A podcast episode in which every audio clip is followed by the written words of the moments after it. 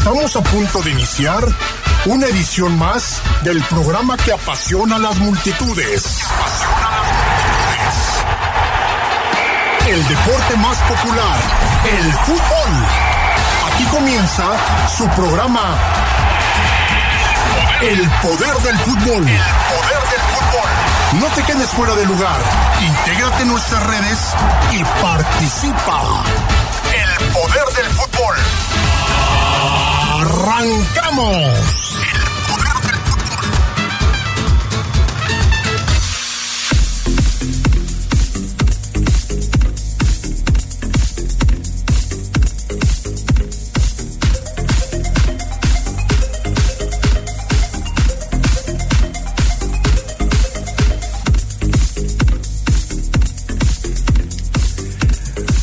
Hoy se dieron a conocer los precios de los boletos para el partido de la final de ida de la Concacaf Champions. Tendremos pues todas las reacciones al respecto de este asunto. Reacciones, por supuesto, de parte de los aficionados. Hablando de la Liga MX, ya se sabe a qué hora se van a jugar los partidos de la final de la Liga MX. Le diremos cómo están programados. También el día de hoy se conoció al nuevo mandamás de la Federación Mexicana de Fútbol, el nombre de quien sustituye a John de Luisa. En la reunión, en la asamblea de dueños, decidieron no eliminar el repechaje como se había dicho hace apenas unos meses, solamente lo van a cambiar. Y en temas del fútbol internacional, Vinicius Jr. pide que se criminalicen los actos racistas en los estadios españoles. Todo esto y mucho más tendremos aquí, en La Poderosa, en la edición nocturna del Poder del Fútbol.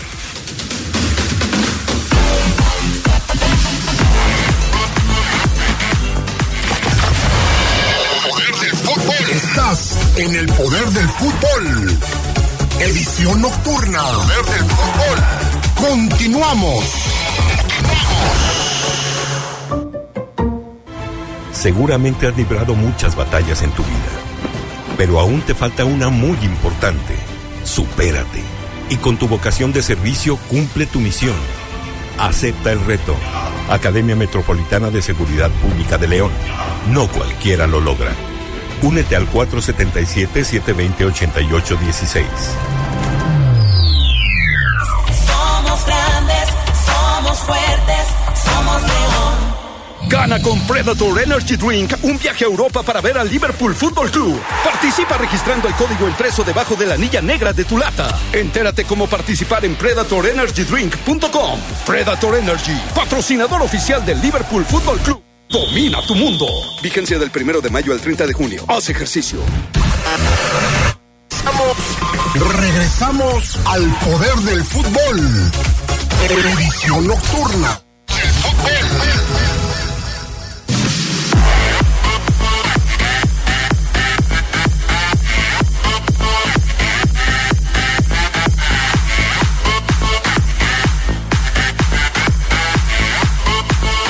Amigos, amigas, ¿qué tal? ¿Cómo están? Buenas noches, bienvenidos al Poder del Fútbol, edición nocturna de este lunes 22 de mayo del 2023. Son las 8:06 p.m. y les estamos invitando a que se pongan en contacto con nosotros. Obviamente a que se queden en el Poder del Fútbol hasta las 10 de la noche, que vamos a estar platicando de esto que tanto nos apasiona, pero también que participen en el programa a través del WhatsApp 477-718-5931. Para que puedan formar parte del programa. Gracias a Brian Martínez en la cabina máster de La Poderosa RPL y a Jorge Rodríguez Sabanero acá en los controles del estudio de deportes. Qué gusto que nos acompañen. Y vamos a arrancar con el fútbol mundial. A partir de este momento, viajamos a través del mundo para traerte lo más destacado del fútbol a lo largo y ancho del planeta. Bienvenido a Fútbol Mundial. Bueno, pues así es. Estamos arrancando con el fútbol mundial, un recorrido a través de las principales canchas del mundo y la actividad que se ha tenido en el último fin de semana. ¿Cómo estás, mi querido Charlie Contreras? Muy buenas noches. Hola Adrián, te saludo con mucho gusto a todos los amigos de El Poder del Fútbol, edición nocturna. Sí, muchas noticias en el orbe, Adrián, porque terminan pues las ligas, estamos ya a semanas también de la final de la Champions, y pues hay novedades también de qué hablar, también en la Serie A. ¿Te acuerdas de este tema que hablábamos de la reducción de puntos de la Juve y todo esto? Pues hoy se volvió a hablar de este tema. Y la Juve que la golearon este fin de semana, el Empoli le puso un baile, pero bastante bueno. Bueno, vamos a arrancar, sin embargo, mi estimado Charlie, con este tema de Vinicius Jr., que me parece que es muy importante por todo lo que ha venido sucediendo en el fútbol de España desde hace ya, pues, algún tiempo. En el partido de ayer, entre el Real Madrid y el Valencia, en el estadio de Mestalla, donde Valencia juega como local, se dio un hecho que pues ha sido bochornoso, no solamente para el fútbol, yo diría que para la sociedad en general, porque quizás ocultos en el anonimato y en el pensar que pues no va a pasar nada con quienes tuvieron este comportamiento, yo nunca había visto, ni escuchado por supuesto, que prácticamente todo un estadio de fútbol, todo el estadio de Mestalla, que no es un estadio pequeño, es un estadio muy grande. Valencia es una de las ciudades importantes de España y su estadio pues es uno de los estadios importantes también, el Mestalla. Y prácticamente podemos decir que el estadio al unísono gritaba algunos improperios racistas en contra de Vinicius Jr., jugador del Real Madrid, que seguramente tú tendrás algún dato, pero yo estoy seguro, Charlie, que es de los jugadores más afectados por este tema del racismo en los últimos años. Y es lamentable que estos sujetos, escudados, insisto, en el anonimato, pues se hayan dedicado a insultar de esta manera a Vinicius Jr. en una sociedad que se dice del primer mundo, en una sociedad de un país altamente industrializado como es el país español, en una liga considerada como una liga elite en el fútbol del mundo. ¿Cómo puede pasar esto en una liga como esta, Charlie Contreras? Es un tema y un caso, Adrián, que este de Vinicius nada más nos pone en evidencia pues un largo historial de antecedentes racistas de varias aficiones, ¿eh? No es una sola. En algún momento le aventaron, ¿te acuerdas este tema de que le aventaron un plátano a Dani Alves, que hoy está en la cárcel? Sí. Lo que él hizo fue que se comió el plátano. Samuel Eto'o quiso abandonar un estadio porque también insultos racistas. Y el tema se puede remontar hasta la década de los 90. Hay un antecedente con otro jugador, déjame te digo el nombre, es Wilfred Agbonabare, portero nigeriano del Rayo Vallecano en aquella ocasión, que ya lo había dicho, en España hay racismo. Es muy complejo todo esto, ¿no? Porque muchas veces los aficionados se les hace fácil utilizar este tipo de cuestiones para molestar al jugador, para sacarlo de quicio. Lo pienso yo como cuando vas al estadio e insultas a los jugadores para que no se desempeñen bien, para distraerlos, todo eso, que no está bien. Pero ahora es un tema racista, ¿no? Que la FIFA tanto se ha cansado de manifestar, ha hecho campañas desde hace años y simplemente no se termina. Ahora toca en España, se ha dado sobre todo en redes, en Inglaterra, en Italia. Es un tema de no acabar en Europa y seguramente hay otras ligas en los Balcanes, en el este de Europa, el propio centro de Europa, donde hay casos que no conocemos quizá tanto. Y hablamos hoy de España como el máximo reflejo de esto.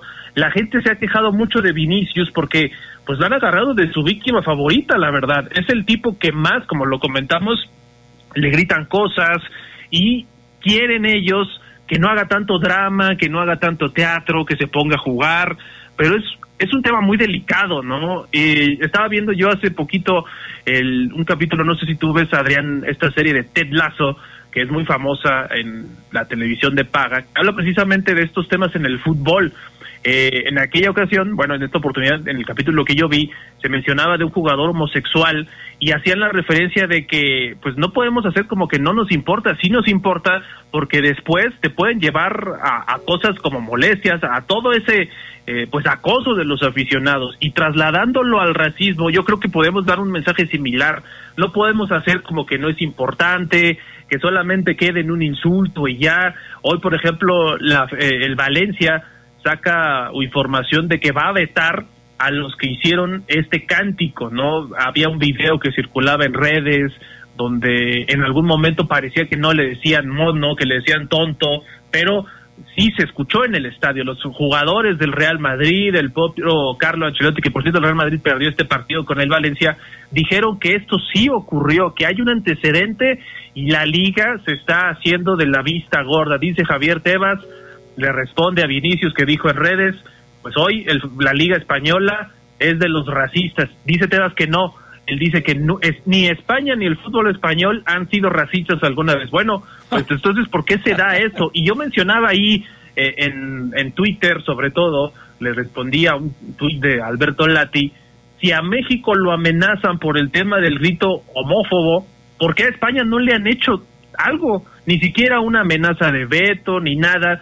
Siento que es un tema que tiene mucho más tiempo y que es mucho más visible y que utilizan las aficiones de todos los equipos. Pero bueno, sabemos que FIFA suele ser selectiva en sus criterios, a este sí se la voy a aplicar, a este no, y la verdad, pues es un tema de nunca acabarse. ¿Cuándo se va a acabar el racismo en el fútbol?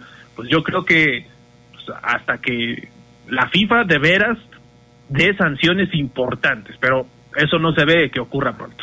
No, mira, es también un asunto que tiene que ver con la sociedad en general, Charlie. Es un tema que desgraciadamente impacta a la sociedad en su conjunto. ¿Cuándo se va a acabar con la corrupción en el fútbol? Pues cuando se acabe con la corrupción en la sociedad. O sea, quién sabe si se acabe. ¿Cuándo se va a acabar con el racismo en el fútbol? Cuando se acabe con el racismo en la sociedad en general. Y es muy difícil que esto suceda, porque a pesar de que hay países que están, decía yo, supuestamente muy avanzados, con poblaciones muy educadas, con altos estándares de educación, pues este tema se sigue presentando.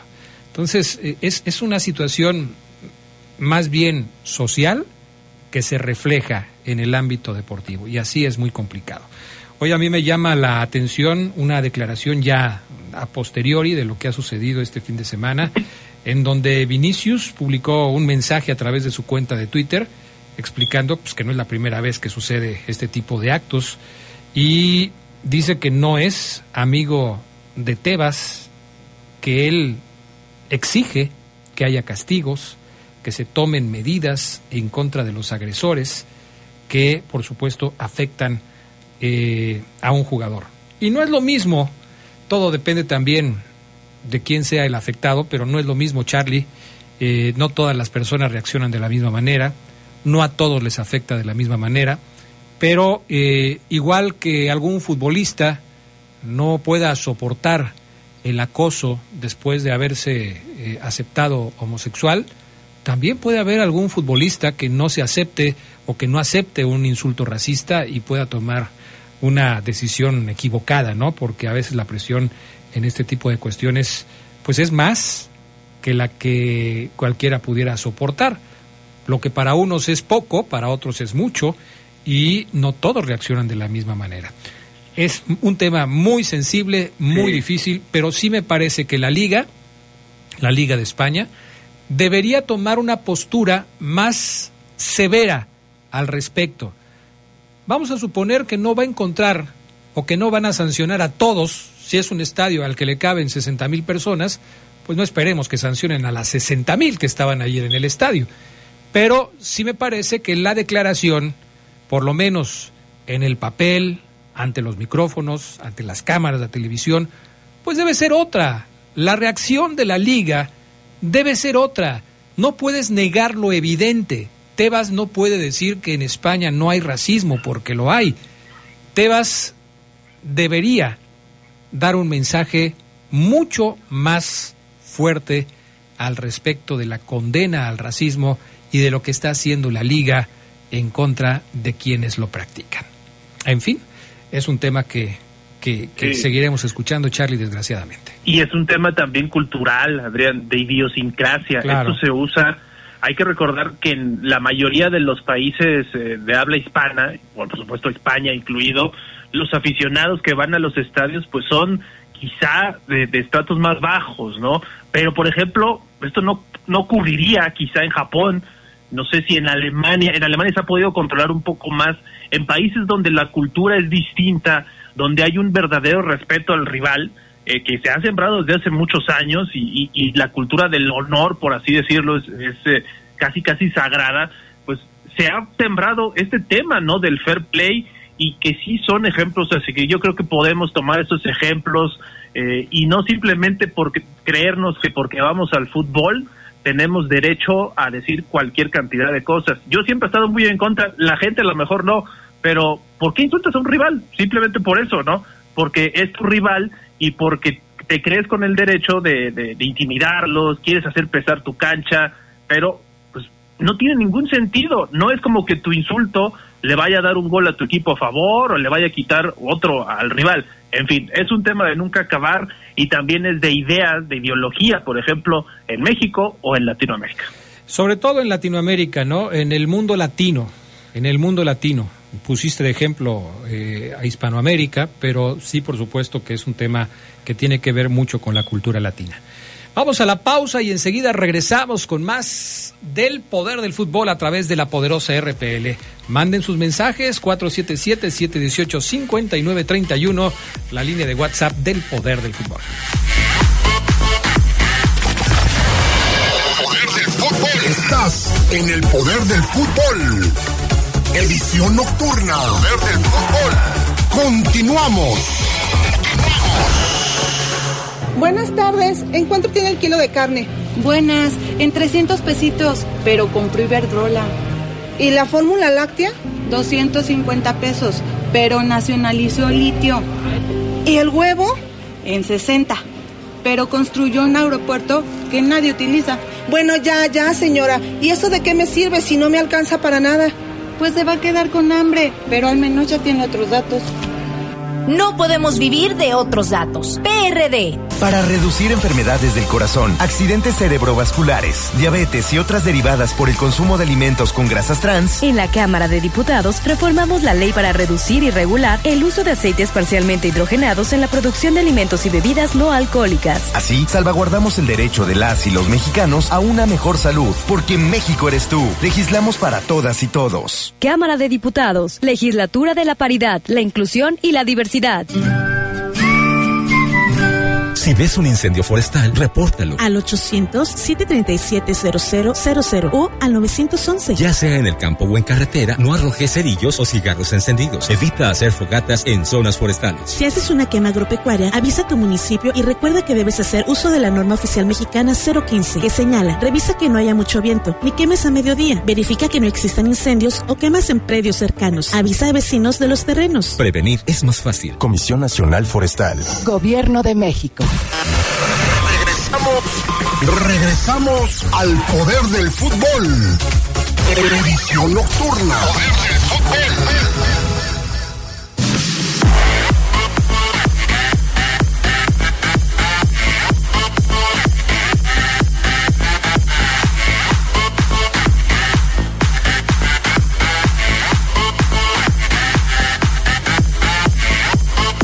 Eso, señoras y señores, ya estamos de regreso con más del poder del fútbol. Gracias a quienes ya se reportan con nosotros. Nos dice por acá el teléfono 958. Adrián, buenas noches. Les mando un saludo para todos ustedes, como siempre, escuchando el mejor programa de fútbol del mundo mundial. Soy José Miguel Ortiz Chávez desde la 3 veces heroica Zitácuaro, Michoacán. Un saludo para ti y para toda tu familia, mi estimado Miguel. El teléfono 381 dice: la FIFA debería poner sanciones a la Liga Española por los gritos racistas, así como lo hace con la Liga MX por el grito homofóbico. Debería haber congruencia en todas las ligas. Es lo que decía Charlie, que de repente la FIFA pues se muestra muy selectiva con algunas naciones, con algunas federaciones, y a otras pues les da manga ancha para que hagan y deshagan. Muy buenas noches a tan magnífico programa deportivo de los lunes, Adrián, mi más sincero pésame para tus Águilas, ya que eran tus favoritas. Creo que por su soberbia y un mal partido sucumbió igual que el Monterrey. Saludos de Arturo Ramírez de la calle Progreso. Pues ya lo decía yo en la tarde, mi estimado Charlie, una sola vez le pedíamos algo al América y falló. Sí. Caray. No, eran tus Águilas y ya son tus Chivas, ¿sabes? No, ya no se puede confiar en nadie, hombre. No, ya ni para qué te digo, o sea, ya me declaro totalmente sin ningún equipo en lo que resta de la liguilla. Ya, que hagan lo que quieran, mi estimado Charlie Contreras. Adrián, buenas noches. No olvidar que a Cantona, jugando en Manchester, lo sancionaron hace más de 20 años por reaccionar ante insultos de un fascista. Dudo mucho que hagan algo en contra del racismo si tanto en España como en Italia existen grupos de extrema derecha involucrados en el fútbol. Sí. No, y en todos lados, o sea, Charlie ponía el ejemplo, pero no solamente en España, en Italia, también los hay en Francia, también los hay en Portugal, también los hay en otras partes, en los Balcanes, Charlie, en donde quizás el tema tenga más que ver con asuntos geopolíticos que con asuntos de racismo. Pero es lo mismo, o sea, a final de cuentas, el fútbol está infestado por esta plaga que tiene que ver con la violencia, con los insultos, con la falta de tolerancia, y que desgraciadamente se ve difícil que se pueda acabar. En unos países por una cosa y en otros países por otra cosa. ¿Y te acuerdas este hilo que me mandaste, Adrián, del Estrella Roja y el Partizan? Es algo similar. Se le acusa a un gran sector de aficionados de la Estrella Roja pues de ese extremismo, de ese totalitarismo muy ligado al comunismo. Entonces es un tema que se arrastra de hace muchas décadas en muchas partes de Europa. Eso es en Belgrado. ¿Y qué hay, por ejemplo, en Albania con los albaneses?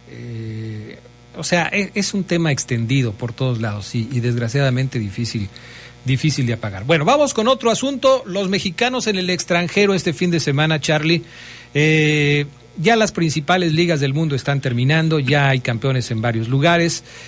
Por ejemplo, me gustaría hablar de lo que sucede en Inglaterra, en donde Raúl Jiménez se despidió entre lágrimas después de que su equipo, el equipo de los Wolves, empató 1-1 frente al Everton en la Premier League.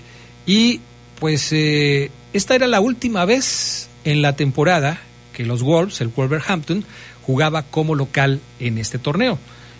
Raúl Jiménez ha estado prácticamente borrado toda la temporada porque no se ha logrado recuperar o porque no ha encontrado el ritmo futbolístico que pueda, de alguna manera, hacer que el técnico Julen Lopetegui lo contemple para jugar los partidos. Pero fue muy impactante ver a Raúl Jiménez llorando al final del partido, dirigirse a la grada, escuchar los cánticos que le dedicaban los aficionados del Wolverhampton, porque pues prácticamente es su despedida. No va a jugar más con el equipo del Wolverhampton, a pesar de que le quede casi un año de contrato. Sí, y es muy triste, Adrián, que tenga que hacerlo en la banca, ¿no? Para lo que representaba Raúl Jiménez en algún momento con los Wolves, yo sí esperaba verlo por lo menos unos minutos en cancha, pero sí nos habla del estado futbolístico, quizá físico, que hoy tiene Raúl Jiménez, y que nos puede llevar a pensar en su futuro inmediato, ¿no? ¿Qué va a pasar con este futbolista? Ese incidente en la cabeza lo marcó, un antes y un después, lo hemos dicho aquí muchas veces. ¿Qué va a pasar? ¿Se va a quedar en Europa? ¿De qué equipos le podrían llegar ofertas para continuar en el viejo continente? ¿O si ya de plano preferiría regresar al fútbol mexicano, algún equipo que le dé la oportunidad? Se hablaba mucho del América, algún equipo regio por ahí que lo pueda fichar y darle un buen contrato económico para también darle esa estabilidad. Hay que recordar que él ya es un tipo de familia. Entonces sí, es muy, muy triste lo que le pasó en su momento, pero sí nos habla de que Raúl Jiménez necesita rescatar su carrera, y ese es el siguiente paso que creo que tiene que dar, porque ya en Inglaterra pues ya es tiempo pasado, y esas lágrimas sí creo que reflejan pues que le duele, ¿no?, todo lo que ha pasado en su carrera, y que pues ha dejado de ser el tipo sensación, ¿no?, del equipo que en algún momento lo llegó a ser. Pues sí, vamos a ver qué viene en su futuro. Sigue siendo convocado por el técnico de la selección nacional, algo que pues, la gente no entiende, yo no lo entiendo, porque tampoco es como que pues un jugador que en este momento esté como para selección nacional, pero por supuesto habrá que rescatarlo. En la Liga Premier, por cierto, pues el Manchester City gana este fin de semana, asegura ya el título de la Liga Premier, algo impresionante lo que está consiguiendo ya el técnico Pep Guardiola, que iguala marcas como la de aquel técnico del Manchester United, Sir Alex Ferguson, ganando 5 títulos en los últimos 6 años. La verdad es que es impresionante lo de Pep Guardiola.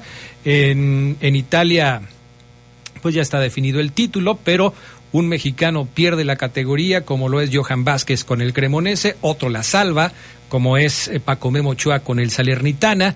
¿Y alguna otra cosa que me quieras decir del fútbol internacional, Charlie Contreras, antes de irnos a la pausa? Oye, no hablamos de lo del Salvador, Adrián. Ah, sí, tienes razón. Esta tragedia que dejó, por los primeros reportes anunciaban 12 muertos, más de 100 heridos, 500 personas que tuvieron que ser atendidas por una estampida en el partido entre el FAS y el Alianza, si no me equivoco, sí, uh-huh. FAS sí, y Alianza. Así es. Y pues que nos deja también muy evidente cómo se maneja este tipo de cuestiones en muchos estadios de Latinoamérica. Volvemos a lo mismo, la idiosincrasia de los aficionados que se desesperaron, que quisieron aplicar un portazo, como se le llama acá en México, y provocaron una tragedia, verdaderamente otra tragedia en el fútbol. Habíamos visto lo que pasó en Asia, ¿no?, hace poquito, y ahora esto en El Salvador. Ya Nayib Bukele, que es el presidente de aquel país, promete una investigación, lo que siempre se dice, ¿no? Pero pues obviamente necesita sanciones y que asegurar que esto no vuelva a pasar. Es increíble que en el fútbol de cualquier país podemos estar hablando de este tipo de casos. En México la violencia, allá esta cuestión, y sí, es un tema de no acabarse, la verdad. Sí, es una lástima, porque las familias van a los estadios buscando divertirse, cuando todo termina en tragedia, sobre todo por algunos inadaptados que de repente quieren entrar por la fuerza a un estadio y provocan estas avalanchas humanas que terminan en verdaderas tragedias. En fin, se hablaba, Adrián, de la sobreventa de boletos, uh-huh, ¿no? Esto no sí lo mencionan oficialmente las autoridades, pero también es un tema, ¿no? La organización en partidos de alta demanda, cómo manejas la venta de las entradas, y si las duplicas para poder tener más ingresos, pues la que paga termina pagando el costo, y con sus vidas en esta ocasión, pues es la afición. Sí, y es parte también de otro de los problemas que no se agota, que es el tema de la corrupción. Como te lo decía hace un rato, o sea, son asuntos que tarde o temprano terminan ahí. Y bueno, pues en este caso, pues los afectados son los muertos que perdieron la vida, las personas que perdieron la vida en esta situación en San Salvador. Gracias, Charlie Contreras. Gracias, saludos a todos. Buenas noches. Cuídate, buenas noches. Vamos a la pausa y vamos de regreso a iniciar con el Reporte Esmeralda de la edición nocturna.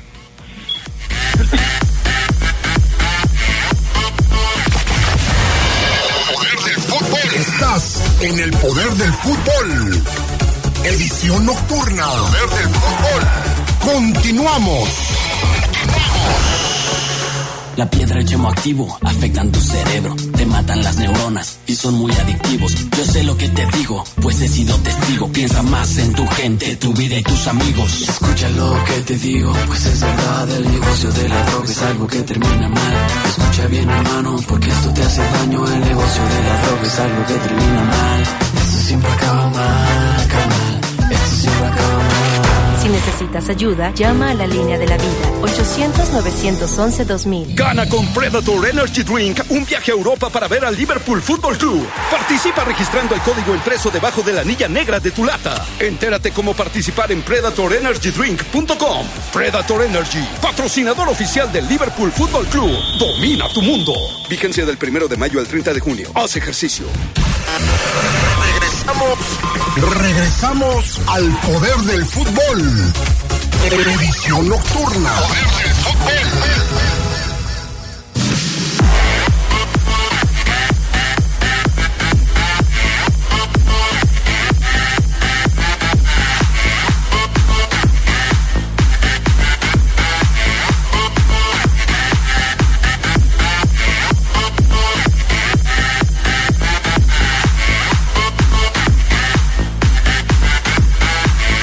Bueno, son las 8 de la noche con 32 minutos, tiempo de irnos al reporte Esmeralda del Poder del Fútbol Nocturno.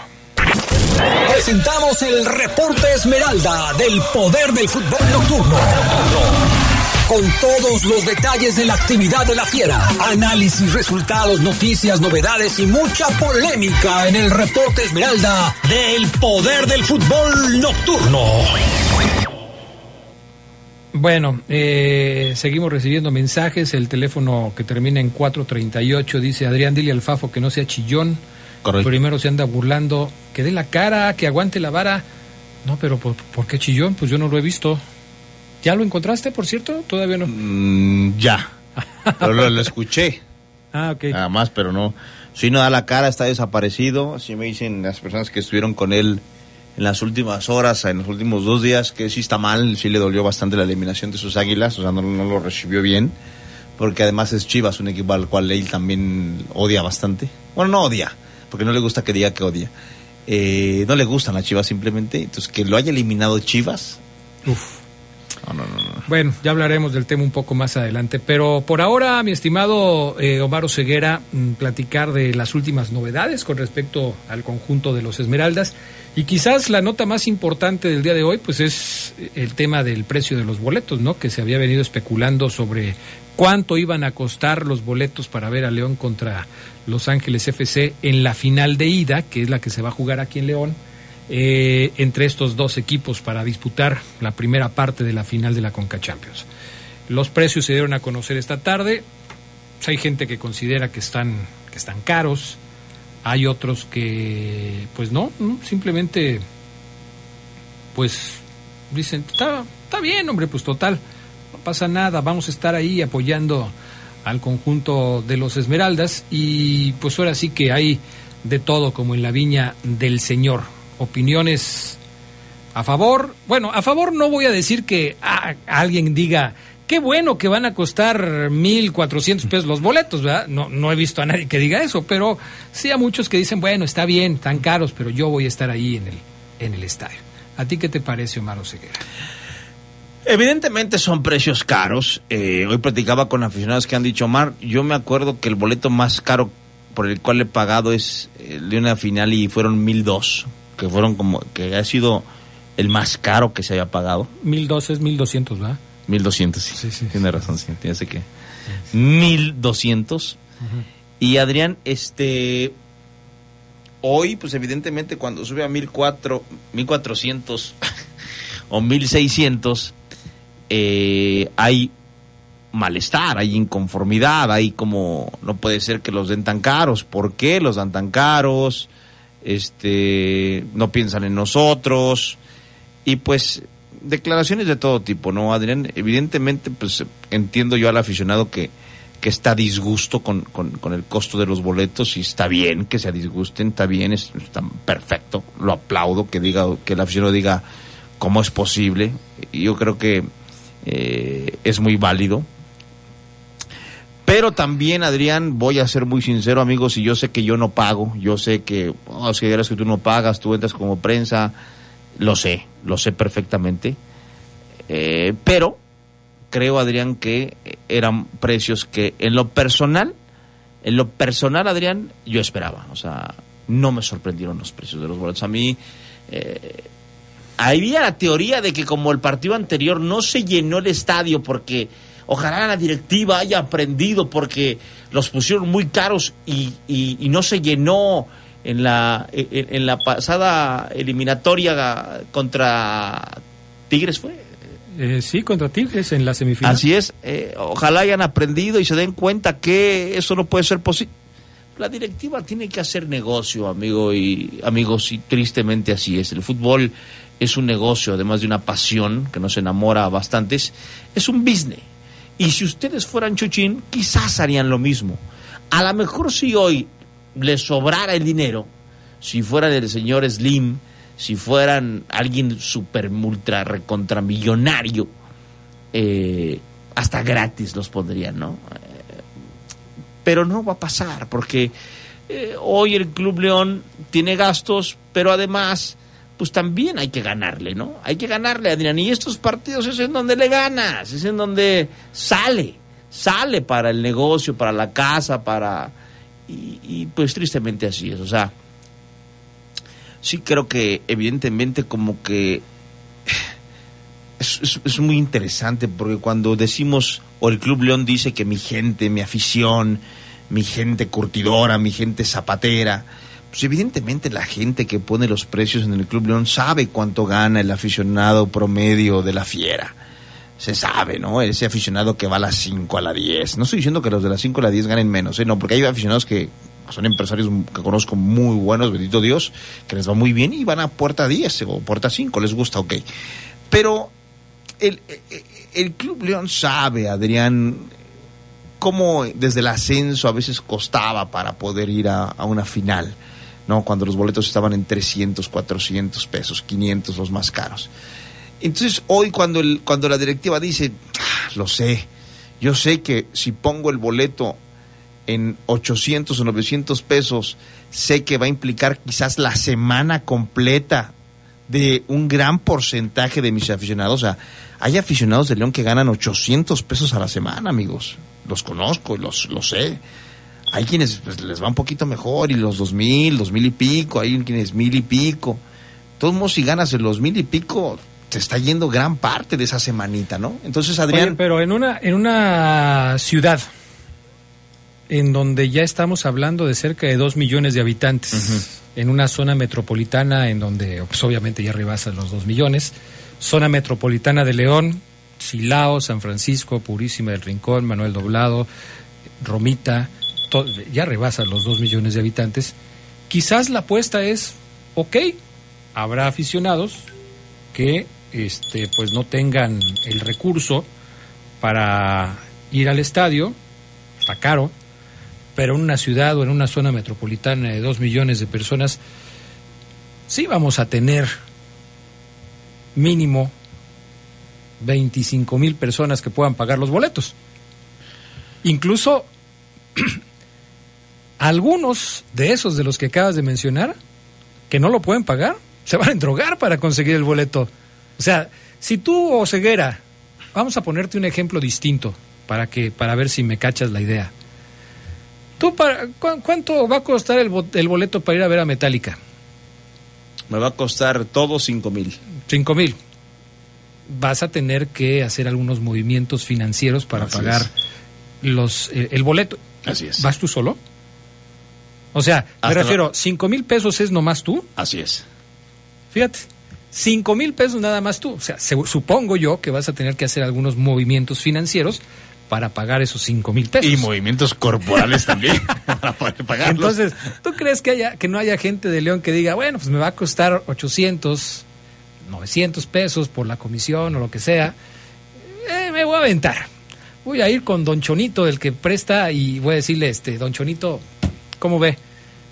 ¿Me presta 1,000 pesitos, por favor? Sí, ahí se los voy pagando. Por supuesto, es un asunto que tiene también muchas aristas. El club cree que es momento de subir los precios. Siempre en las finales los precios suben. En una final que nunca has jugado. Y en una final que nunca has jugado, pues con más razón. Entonces, pues estoy de acuerdo contigo. En redes sociales, previo a que se hiciera el anuncio, había gente que decía que el boleto más caro iba a costar 2,000 pesos.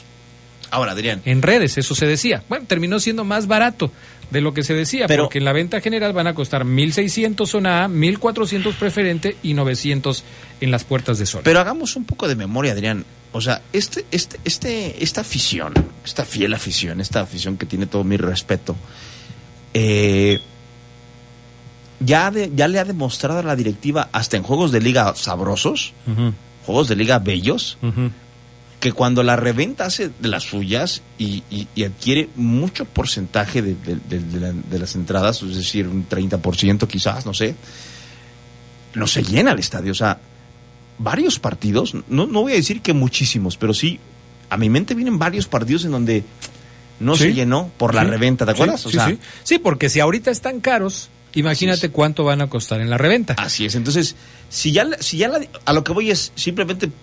Pongo la teoría. Si yo, directiva del Club León, sé que no se me ha llenado el estadio en 2, 3, 4, 5, 6 partidos porque la reventa, sabiendo que es un juego muy atractivo, se hace de las suyas. ¿Y te acuerdas de aquella foto histórica de los revendedores de nos cargó la... y se quedaron con un chorro de boletos? Claro. La directiva, ¿qué tanto toma en cuenta esos antecedentes, Adrián? O sea, es... Estamos 100% seguros, amigos del poder del fútbol. Al 100% seguros. Dígamelo usted, que va manejando, que va en el camión, que vas caminando, que estás esperando la oruga, amigo. Que vas en tu bike escuchando el poder del fútbol, en el taxi, en el Uber. Dímelo tú. ¿Estamos 100% seguros que el Estadio León el 31 de mayo se va a llenar? ¿Por eso preguntaste eso en Twitter? Yes, sir. Y sí, y bueno, independientemente de lo que te contestaron, ¿a ti qué te parece? ¿Se va a llenar? ¿Cuál es tu respuesta a tu propia pregunta? Tengo que ser muy sincero y siempre he dado ese consejo que hay que responder esto. A veces, cuando en realidad esa es su respuesta. No lo sé. O sea, pero fíjate, Adrián, estoy dudando.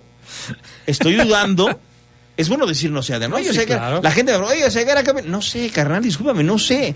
No Ceguera, lo puedo saber todo. Así es, no lo puedo saber todo. Entonces, cuando el Club León hoy me responde en el Twitter y me dice, claro, Mar, se va a llenar, yo digo, ok, pues, que ojalá sea un ambientazo inolvidable, ¿no? Son partidos que se nos van a quedar en la memoria a los que vamos a estar ahí. Pero yo hoy no sé si se va a llenar, porque yo tengo antecedentes de que la afición dice, ese 10%, ese 7%, ese 5% que te llena el estadio, a veces dice, no, yo no voy a pagar los 2,000 que está diciendo Adrián que me van a vender el de Sol en reventa, o no, los 1,500. No, va a ser más. Yo no los voy a pagar. Prefiero verlo en la tele. Y ha pasado, Adrián, ¿eh? Y yo me quedo así como, no manches, es que es increíble, en efecto, sí, no se llena por esta situación. Entonces, por eso yo pregunté, y mi sensación y mi respuesta es, yo no sé si se vayan. Espero que sí, evidentemente me encantaría a mí ver un Noucam hasta el copete. Pero Adrián, uh-huh. Yo platico con muchos aficionados de la Fiera que me topo en diferentes lados, uh-huh. Que bendito Dios tengo la fortuna que me saludan bien, la mayoría. Pocos son los que se llegan más y me caes bien, pocos son. La mayoría me estima. ¿Y qué te dicen? Y sé... Y me platican de que en efecto les cuesta mucho, Adrián. Me han contado anécdotas de, no, yo, Omar, me llegué ayer para formarme al estadio. No, Omar, yo, a ver si me prestan. No, pues, ¿sabes qué? Esta semanita va completa, cara. Y esa semana, Adrián, pues se invierte en comidas diarias, en gasolina, en pasajes. Hay gente, Adrián. Y díganme si miento, amigos, ¿eh? Díganme si miento, si estoy exagerando. Si soy un exagerado, mándenme a la... Hay gente que, por ir a ese partido... Se va a ir caminando al jale. Pues sí, no lo dudo. Así es.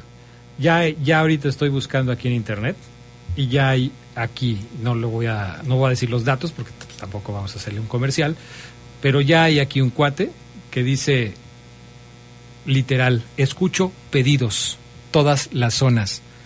Pues todavía no se ponen a la venta los boletos, ¿no? Así es. Y él ya escucha pedidos. Y te da el teléfono. Así es. Te da el teléfono. Obviamente con la imagen de León contra Los Ángeles FC, escucho pedidos y el teléfono. O sea, está seguro que va a tener boletos. Así es. Él está seguro que va a tener boletos. Y los va a tener. Así es. Y los va a tener. Y no van a ser 10 ni 20. Y no van a ser 10 ni 20. Así es. Bueno, en fin.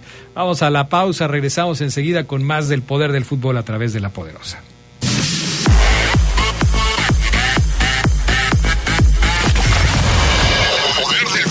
Estás en el poder del fútbol, edición nocturna. Poder del fútbol. Continuamos. Oye, ¿sabes cómo podemos darle más vida a León? Del 2 al 4 de junio, compartamos las mejores prácticas en el segundo festival Amigos del Planeta 2023 en Explora. Ven con tu familia, aprende, crea, juega y diviértete. Búscanos, somos @ambiente_león y León Sustentable. ¡Te esperamos! Somos grandes, somos fuertes, somos León. El Banco de México ha puesto en circulación nuevos billetes con anversos que están dedicados a nuestra identidad histórica y reversos que rinden homenaje a nuestro patrimonio natural y cultural. Conoce sus elementos de seguridad: ventana transparente y elemento que cambia de color en los billetes de 20, 50 y 100 pesos, hilo dinámico y marca de agua en 200, 500 y 1000 pesos. En todos los billetes encontrarás relieves sensibles al tacto y denominación multicolor. Observa los diseños de los reversos bajo luz negra. Revisar es efectivo. Banco de México. Regresamos al poder del fútbol. Edición nocturna. Poder del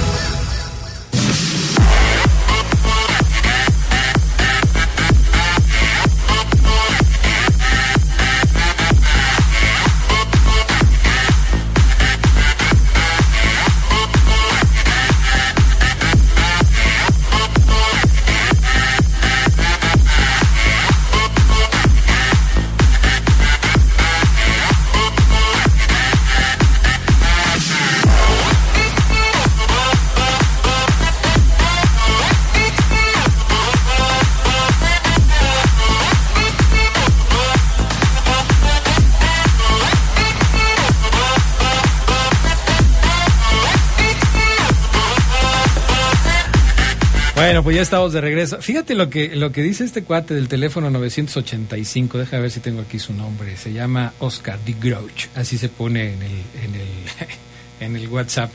Buenas noches a todos. Adrián Castrejón le va a León y lo eliminaron.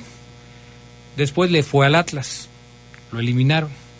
Le fue al Real Madrid en la Champions. Lo eliminaron. Le fue al América.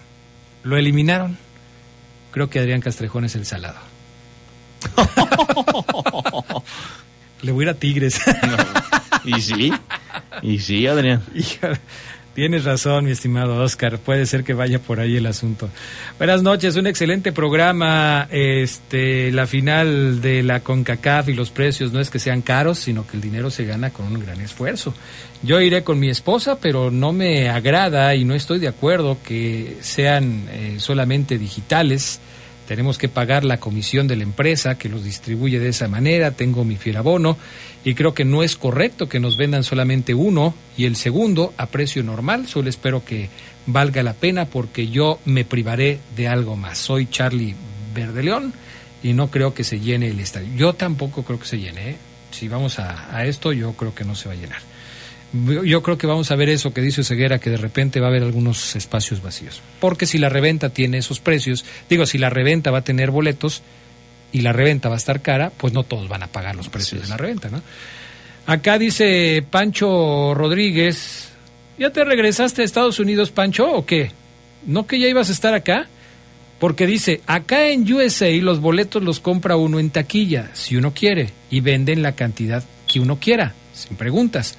Yo prefiero verlo por televisión y no andar apurado por el préstamo que pediría. Sí, lo platicábamos en la tarde. En Estados Unidos es totalmente diferente. Bueno, pues Estados Unidos es la capital del mundo capitalista. Es el capitalismo por excelencia en Estados Unidos. No puede ser de otra manera. Estados Unidos se cuece aparte en este tipo de cuestiones. En Estados Unidos la reventa no es ilegal, Pancho Rodríguez, y tú lo sabes. Entonces, pues ni siquiera la aclaración es necesaria. En Estados Unidos así es y así ha sido siempre. ¿Cuánto se venden los boletos para el Super Bowl? Millones de pesos, por supuesto. De dólares no, pero sí son precios exorbitantes. Y bueno, es normal, se puede. Saludos amigos del Poder del Fútbol. Adrián, ¿sí fue el Fafo a trabajar en la tarde o se quedó llorando la derrota de sus gallinas? Es que no los pude escuchar. ¿Creen que sí los vale eso por ir a ver a Los Ángeles FC? Les saluda Clemente Murillo. Bueno, mira, este tema es muy subjetivo, ¿no? Cada quien le da el valor que cree que tienen las cosas. No sé, pues hay gente que dice yo. Por ejemplo, aquí yo veo en las redes sociales gente que dice yo los voy a pagar y yo voy a ir. Sí, pues está bien. Me parece perfecto. Hay gente que diga, yo tengo el dinero, pero no los voy a pagar, no voy a ir. Así es. Prefiero verlo por televisión y así me lo aviento. Es totalmente respetable. Cambiemos de tema y hablemos un poquito del asunto del partido de preparación que tuvieron los verdes este fin de semana frente al equipo del Atlante. Partido que pues se disputó en 4 tiempos de 30 minutos. La primera hora la jugaron futbolistas del primer equipo, vamos a decirle los titulares, y la segunda hora la jugaron futbolistas de la banca, suplentes, juveniles, que de alguna manera pues están tratando de también de llenarle el ojo al técnico. Resultado final: en la hora en la que jugaron los titulares, León la ganó 3-2. En la hora en la que jugaron los suplentes y jóvenes, lo ganó el Atlante 1-0. Hoy lo decíamos en la tarde, pues ahora sí que depende a quién le preguntes, ¿no? Si le preguntas a León, pues el León dice ganamos 3-2. Si le preguntas al Atlante, dicen empatamos 3-3. Todo depende del cristal con que se mira. Eso es rarísimo, ¿no? Es el mismo partido. O sea, sí. Oye, te gané 3-2. Ah, no, empatamos 3-3. No, pero es que el partido del otro no cuenta. Bueno, te gané 1-0, el otro, ah, bueno. O sea, es raro. Pues sí, o sea, sí, está raro, pero bueno. 3-3, Adrián, listo. 3-3. 2 goles de Tecillo y 1 gol de Iván Moreno. ¿Y los delanteros? ¿Y los mediocampistas? Seguramente no se dieron más detalles, pero me imagino que los de Tecillo, pelota parada. Seguramente parada. Un tiro de esquina, remate de cabeza. Pero sí, no sé si Larcamón le preocupa igual y no. El profe en la última conferencia me dejó en claro que va a ser un entrenador que va a defender hasta las carencias que a lo mejor se puedan notar en su equipo, ¿no? Cuando por ejemplo el equipo León no se va tan bien, él va a hablar con el perdón de la palabra, discúlpenme amigos, pero de los huevos que mete el equipo. Cuando el equipo genere poco, va a decir que el equipo se defendió bien, que se defendió muy bien. Me ha quedado claro que el profe Larcamón sí es un poco quizás falto de autocrítica, me parece un poquito. Me gustaría escuchar un día a Larcamón decir... me siento muy mal, hoy no jugamos, hoy no hicimos nada. O sea, me gustaría que el profe sí fuera más crítico con su equipo, porque lo estoy poniendo al profe en ese bombo de entrenadores que a mí no me gustan, que no son autocríticos, y que lo malo lo ven... Lo malo, lo negro lo ven gris. Oye, el último técnico que fue así, autocrítico, fue Ambriz, de los recientes. Muy bien, así es. O sea, Ambriz sí decía, hoy no, hoy merecíamos perder. Así es. Hoy no jugamos bien. Hoy jugamos pésimo. Así es. Y él se incluía. Así es. O sea, no es, hoy mis muchachos jugaron mal, no, como lo decía Paiva. No. Hoy jugamos mal. Sí, Paiva decía, el jugador no entiende, no saben defender, ojalá... No, Ambriz sí. Fue el último, Adrián. Exacto. Sí, porque a mí también me da esa sensación, y te lo había dicho ya en alguna ocasión. Me parece que hay técnicos que de repente les cuesta trabajo aceptar lo evidente. Con Paiva lo vimos, lo estamos viendo con Larcamón. Nadie está cuestionando la capacidad que pueda tener el técnico, porque me parece que la tiene. Es un buen entrenador, tiene conceptos futbolísticos muy buenos, pero a lo que nos estamos refiriendo es al trato que tiene durante las conferencias de prensa y a los conceptos que maneja con respecto a lo que sucede en los partidos. Es ahí donde me parece que el Larcamón está fallando, porque sí es que no puedes a veces tapar el sol con un dedo, y no puedes decirle a la gente... que no es cierto lo que está viendo. Así es. O sea, no, oye, permíteme, pero es que yo estoy viendo que no. Así es. No, ¿cómo que no? Sí. Oye, pero que sí, te estoy diciendo que sí. O sea, no es algo que el entrenador tenga que hacer. Me parece que a veces, reconociendo las fallas que se tienen, se puede seguir avanzando, ¿no? Y tienes un discurso distinto y una relación con la gente distinta. Yo me pregunto, este es el primer torneo que tiene el Larcamón al frente del equipo.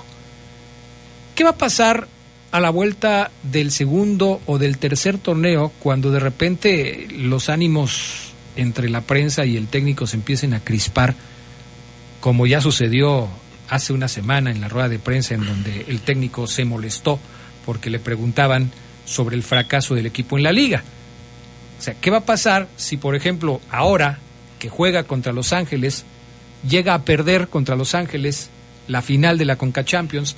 León se queda con las manos vacías. Sí, llega por primera vez a una final internacional en un torneo válido, porque el de la Leagues Cup no era válido, pero llega en esta ocasión a una final de un torneo internacional.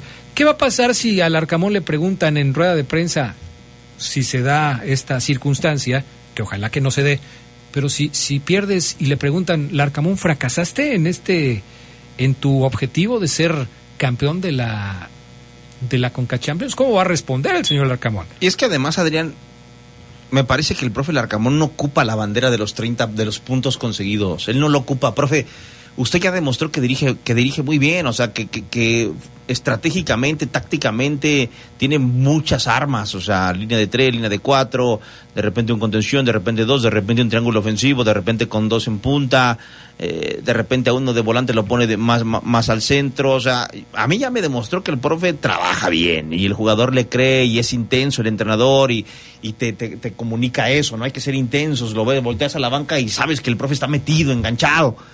No ocupa él, Adrián, decir, muchachos, pues hice 30 puntos, no me digan que fracasé, hice 30, no lo ocupa, porque si él dice, si hay que llamarlo fracaso, lo es, porque este León tiene que estar en liguilla sí o sí. Te apuesto a que el aficionado, como bien lo dices, Adrián, le aplaude. Muy bien, el profe reconoció que fracasamos en la liga, aunque el equipo ya más o menos sea que juega, está generando una identidad con la afición. El León está definiéndose ya con un estilo de juego que en un año no se vio, no sabíamos a qué jugaba León. Hoy ya más o menos sabes lo que quieres con Larcamón y vas en camino a, en 6 meses, imagínate lo que Larcamón puede hacer un año. Si usted, profe, dice, lo quieren llamar fracaso, llámenlo. Le aplaude la gente, el aficionado. El profe reconoce que hoy fracasó y, como dijo Adrián ese día, no pasa nada si reconoces que fracasaste. No pasa nada, nadie lo va a correr, nadie va a decir que malo es. No es que estamos diciendo que no sirve como entrenador y que es malísimo y que lo corran. No. A mí, y lo he pensado mucho estos días, me queda claro que el Larcamón puede hacer grandes cosas con el León si le tienen paciencia, unos 2 años dirigiendo, o 3, como los últimos entrenadores que han tenido éxito. Pero sí le pediría yo, o sí me gustaría ver a un Larcamón más autocrítico. Así que, aunque el equipo haya ganado 1-0, hoy sí merecimos, quizás no merecimos ganar, ¿no? O sea, algo así, o tengo que trabajar más acá. Hay muchas cosas buenas que hace este León, muchas cosas buenas, sobre todo enfocadas en la defensiva, en el equilibrio defensivo. Pero hay cosas que evidentemente le falta mucho trabajar, y a la ofensiva también, jugadores que pareciera que también no se les aprieta como a otros, y esas cositas son las que el aficionado dice, y si nosotros no las decimos, y si nos convertimos en lo que el profe quiere, que no digamos que fracasó, los que lo quieran llamar fracaso, que no digamos que León no jugó bien, que no digamos que León tuvo su peor partido, y él quiere que digamos, no, sí jugó, no jugó tan bien el equipo, pero ganó, que es lo que yo creo que el profe quiere que digamos, no jugó tan bien, pero sumó, creo que se le termina por afectar al equipo. Se le termina por dañar, porque luego el jugador se tira a la vaca. Si el jugador escucha, lee, ve, siente que todo se dice bien de él, no hace nada, ya no jala, se acostumbra, Adrián. Entonces, finalizo. Me gustaría un Larcamón para el siguiente torneo, pase lo que pase en esta final, Adrián, de Liga de Campeones, más autocrítico, más... A ver si tiene razón la Ceguera. Voy a salir a decir, pues, lo que hice mal también. No pasa nada. No pasa nada, porque pareciera que todo es sí, huevos, coraje, este León me encanta, la afición nos ayuda. O sea, está bien, profe, esos mensajes están bien, pero también de repente háblenos un poco más de fútbol, ¿no? ¿Qué hizo bien el equipo? ¿Qué hizo mal?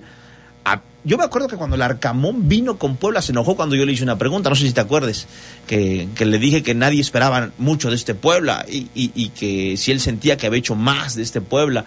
Y él me decía que estaba yo equivocado. Me decía, yo no estoy de acuerdo contigo. Tú minimizas el trabajo de Puebla. O sea, desde ahí, ya Larcamón a mí, en ese momento me dejó como, ok, este profe dirige bien, es buen entrenador. Creo que, es más, yo dije, lo quiero en Cruz Azul, yo dije, lo quiero en la máquina. Pero, tiene estas cositas de que se engancha rápido. Y me queda claro, y lo he confirmado, y no me equivoco, amigos que han ido al estadio, el profe Larcamón es de los profes que reclama un saque de banda, que no le marcan a favor, y hace una rabieta por un saque de banda.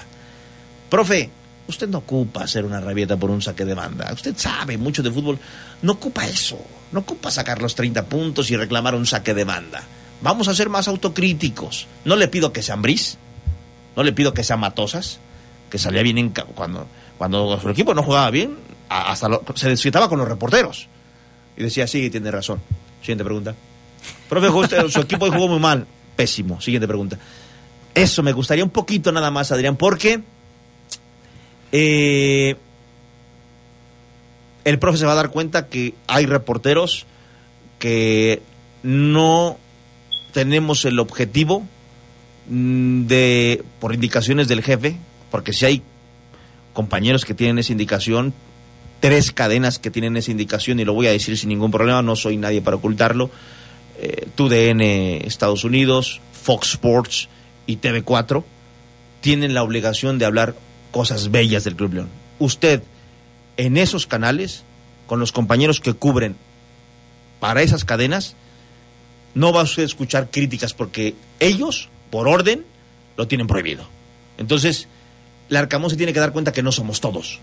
Y van a haber reporteros que cuando el equipo no funcione tan bien como de repente, le vamos a cuestionar, y si se va a seguir enganchando, vamos a terminar mal y va a ser una relación tóxica, Adrián Castrejón. Definitivamente. Vuelvo a lo mismo. No se puede tapar el sol con un dedo. Vamos a la pausa, regresamos enseguida. Sigan mandando sus mensajes, 477-718-5931. Volvemos. Poder del fútbol. Estás en el Poder del Fútbol. Edición nocturna. Poder del Fútbol. Continuamos. Gana con Predator Energy Drink un viaje a Europa para ver al Liverpool Fútbol Club. Participa registrando el código impreso debajo de la anilla negra de tu lata. Entérate cómo participar en PredatorEnergyDrink.com. Predator Energy, patrocinador oficial del Liverpool Fútbol Club. Domina tu mundo. Vigencia del 1 de mayo al 30 de junio. Haz ejercicio. Ya nadie duda, el tabaco es nocivo a la salud. Y por ello, el Senado prohibió cualquier tipo de publicidad o patrocinio de todas las marcas de esos productos. Y estableció como espacios 100% libres de humo, todos los lugares de trabajo, todo el transporte público y los puntos de concurrencia colectiva. Se protege así la salud de todas y todos, se propicia un mejor medio ambiente y se previenen riesgos de adicción en la juventud. Senado de la República. 65ª Legislatura. Conocer es tu derecho. Informarte, nuestra obligación. Por eso, ponemos a tu disposición un micrositio para seguir, paso a paso, el proceso de análisis sobre la constitucionalidad de las reformas político-electorales. Información útil y veraz. En tiempo real. Para que generes tu propia opinión. Visita supremacorte.gov.mx. Porque proteger la Constitución nos toca a todas y todos. Suprema Corte.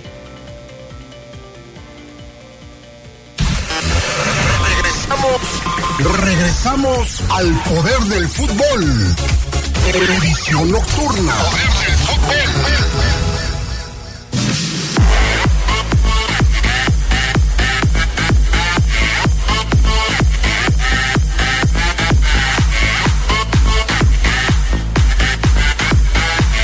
Bueno, ya estamos de regreso. Adrián, saludos para todos. Teléfono 184, saludos para el Oseguera, para el Cedox.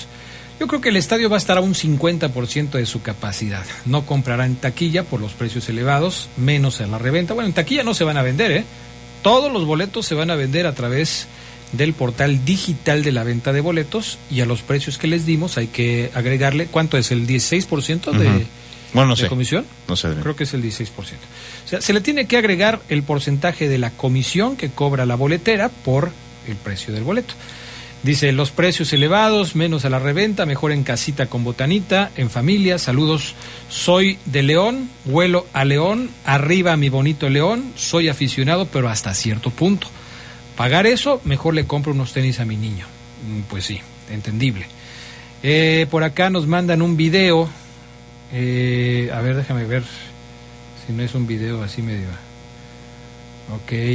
En mi pueblo sí que la toman en serio, jejeje, una chiva ahí con toda pintada, con mariachis y todo, festejando el triunfo de las Chivas, José Patricio Yepes. Ok. pues ahí está, seguramente le va a las Chivas, ¿no? Adrián, ¿y qué pasa con lo que está comentando Ceguera? Si me gasto toda mi quincena en adquirir un boleto, ¿me garantiza la directiva que ganará el León arrasando con holgado marcador? Pero imagina que no saque un buen resultado, soy Arturo Ramírez. No, pues ¿cómo te van a garantizar eso? Pues no te van a garantizar nada. Si ni cuando vayas a ver a Luis Miguel te van a garantizar que vas a escuchar la canción que a ti te gusta, ¿no? Así es. Imagínate que Luis Miguel dice ese día, esa no la voy a cantar. Así es. ¿Por qué? Es la que a mí me gusta, no la voy a cantar. Así. Oye, que pagué, me vale gorro, o sea, no la voy a pagar. En el fútbol no se puede garantizar nada, mi estimado, nada. Una última. ¿Todo bien con Fabián Luna? Buenas noches. Sí, todo bien, ya Oseguera lo vio, yo hablé con él en la tarde, sí, todo bien con el Fafolera, no pasa nada, todo tranquilo. Bueno, ¿qué interpretación le das a los minutos que jugaron Ivancito Rodríguez, el Avión Ramírez en el partido de suplentes este sábado, este fin de semana con el León? Porque mucha gente dice, entonces ya van a poder jugar. No, todavía no. Están teniendo minutos, están apareciendo ahí. Yo creo que no van a jugar, ni siquiera Iván Rodríguez. ¿Tú sí crees, Oseguera? No, tampoco. Porque se les metió a jugar para simplemente vuelvan a ellos a sentir lo que es evidentemente en la competencia. Uh-huh.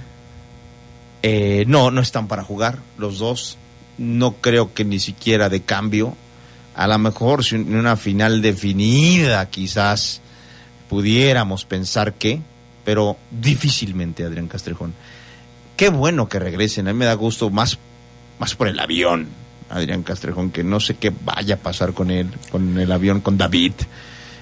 Es un buen jugador de fútbol y yo sé que hay a veces muchas situaciones que el jugador es apoyado, es arropado, pero muchas otras en donde se acaba la paciencia, se acaba la confianza, y hoy lo único que espero es que el Avión, Adrián, pueda volver a jugar, porque cuando estás tanto tiempo lesionado, los equipos empiezan a voltear para otro lado, empiezan a desconfiar de ti. Entonces es importante que si el Club León le da una oportunidad y un espacio más, un lugar más a David, regrese y lo haga sensacional. Fútbol tiene bastante, pero yo, me gustaría que no se pierda David. O sea, hoy es 2023, que en el 2024, en junio, Adrián, aquí estamos diciendo que David terminó en el Everton y después esté jugando en la Liga de Expansión otra vez, porque sería como, te diría yo aquí,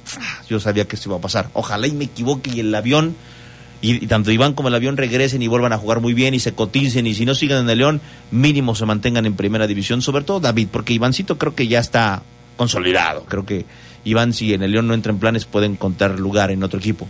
Pero lo del Avión Ramírez, Adrián, pues no, es una incógnita, ¿no? No sé qué tanto depende de él, porque a veces, fíjate, a veces las directivas o los cuerpos técnicos con jugadores que pasaron mucho tiempo lesionados, amigos, culpan al jugador. Es que no se cuidó, es que no hizo, es que no le hizo caso al doctor, es que esto, es que el otro. Y el jugador termina por en un año retirarse o en 2 años perderse. Y ya listo, se acabó.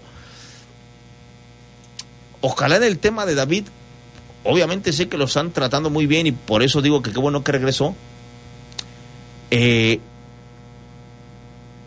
A futuro, no me digan que fue culpa de David que se haya lesionado y recaído, que porque no se cuidó, que porque no hizo esto, que porque no nos avisó de esto. Es que no nos dijo que tenía este huesito mal y se lo detecta. Él nos debió decir, y si nos hubiera dicho, ojalá y no, porque ya es mucho tiempo, Adrián, parado.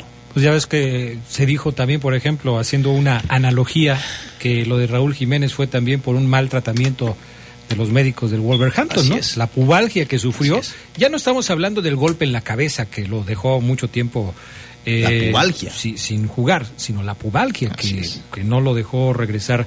Pues también se decía que había sido por un mal tratamiento de los médicos del Wolverhampton. Y estamos hablando de un equipo de la Premier League. Aquí el caso del Avión Ramírez, como tú bien lo señalas, bueno, pues ojalá que todos los tratamientos hayan sido adecuados, porque David ya había regresado y después se vuelve a lesionar y vuelve otra vez a quedar fuera de actividad. Yo no sé qué tanto esto que has venido comentando de del posible regreso del Gallo Vázquez a León, después de aquella entrevista que le hiciste al Gallo en Celaya, tenga que ver con el futuro de Iván Rodríguez. ¿Lo relacionas?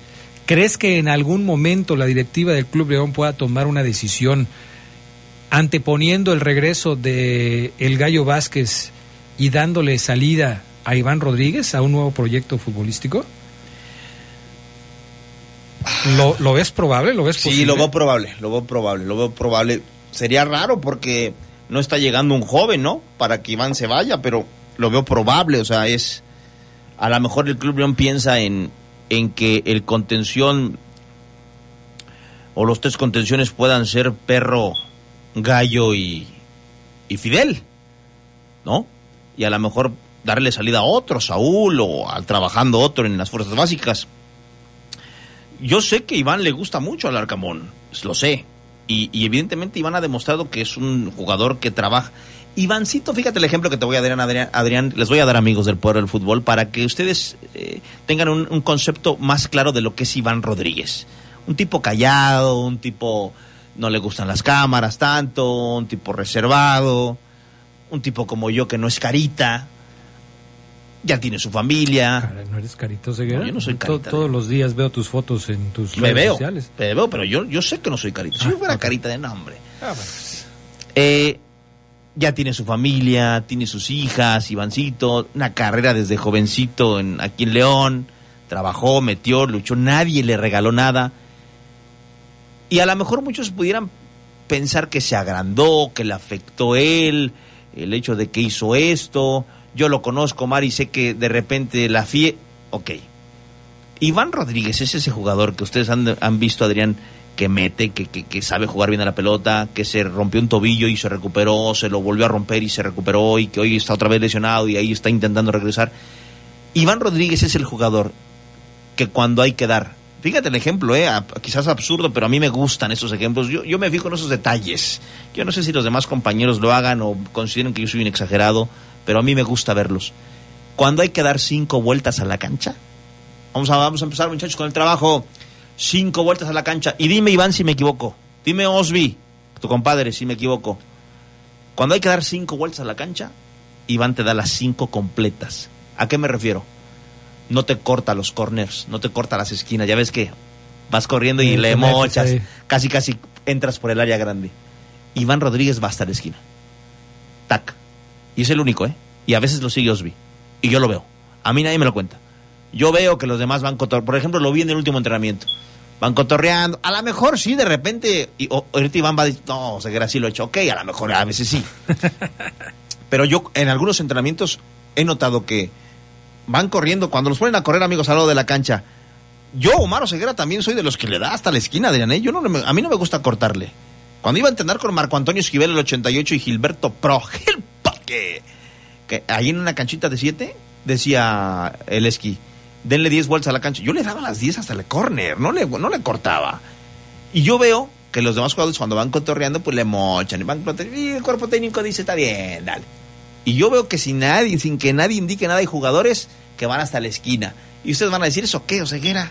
¿No se va a hacer mejor jugador? Ok, no se va a hacer mejor jugador si llega hasta la esquina. Pero ese es Iván Rodríguez. Habla del compromiso. Habla de que quiere hacer bien el ejercicio. Es como cuando tú vas al gimnasio, Adrián, vas a hacer bíceps o tríceps o pecho. Haz bien el ejercicio. No, me molestan los tipos que van al gimnasio y quieren ponerle 10 kilos de más. Hacen todo mal. Ya lo dijo Kai Green. No somos cargadores de la central de abastos. No cargamos fruta ni cajas. Carga bien tu peso, Adrián, y hazlo bien. Bien, la hipertrofia, bien, que estire bien el bíceps, que se extienda y que contraiga, bien hecho, no te columpie. Iván Rodríguez es ese jugador que te hace las 5 vueltas bien hechas, carajo. Concluí. Por eso el cuerpo técnico pide 7 vueltas, porque sabe que las 5 las van a hacer a la mitad. Y me faltó agregar, ese Iván Rodríguez es el que ven los entrenadores, Larcamón lo ve, dice, no, es que este muchacho hace todo, le mete, callado, le pido que haga algo y lo hace. No me hace caras, no insulta al compañero que... La concha. No le dice nada al compañero que no hizo ese jale, al contrario, él va y dice, yo lo hago, yo voy a donde tú no corriste, yo voy. Ese es Iván Rodríguez, por eso gusta tanto. Entonces, si tú me dices, viene el gallo para que se vaya Iván, me parecería injusto, pero si Iván tiene que salir, ya lo dije alguna vez, Ivancito, si tienes que salir y seguir tu carrera como ya lo hizo Leonel, como lo hizo Aldo, vámonos, papi, a triunfar a otro lado.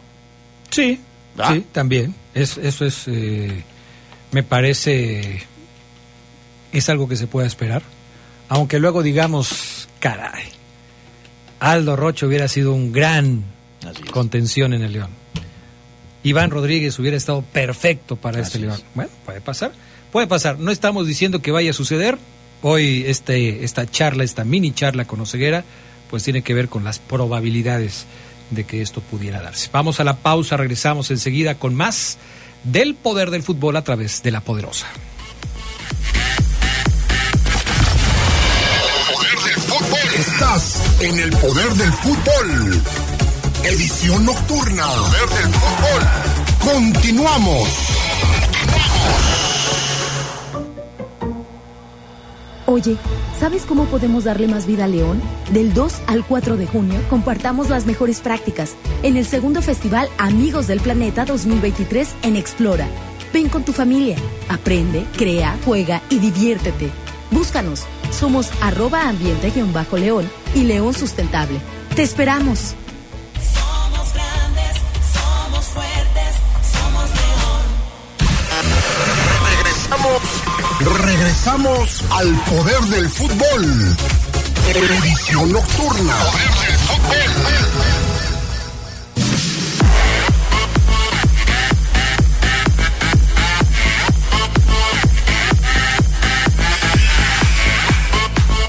Bueno, vámonos ahora con pues la Liga MX, ¿no? La final del fútbol mexicano ya está lista. Adelante, mi estimado Brian Martínez, con el fútbol mexicano. Estás entrando en la zona MX del poder del fútbol nocturno. Bienvenido. Entérate de lo más relevante de tu equipo favorito. Lo mejor, lo más destacado, las últimas noticias del fútbol mexicano están en la zona MX del poder del fútbol nocturno. Bueno, pues todo está listo para hablar de la Liga MX. Nada más déjenme leer aquí algunos comentarios de la gente que nos hace favor de escucharnos. 477-718-5931. Dice por acá este amigo que se llama el Chutazo Águila. Bueno, así lo conocemos acá en el WhatsApp. ¿Qué tal, Adrián? Estoy así, con un perrito todo con la cara hacia abajo, pero aquí andamos, arriba del América. ¿Qué tal, Adrián? Buenas noches, soy el Chutazo Águila y aquí estamos recibiendo burlas y de todo. ¿Qué tiene? Hay que aguantar, así es esto, arriba el América. Saludos.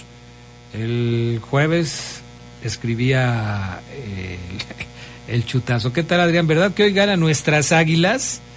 Pues no, mi estimado Chutazo, no se pudo.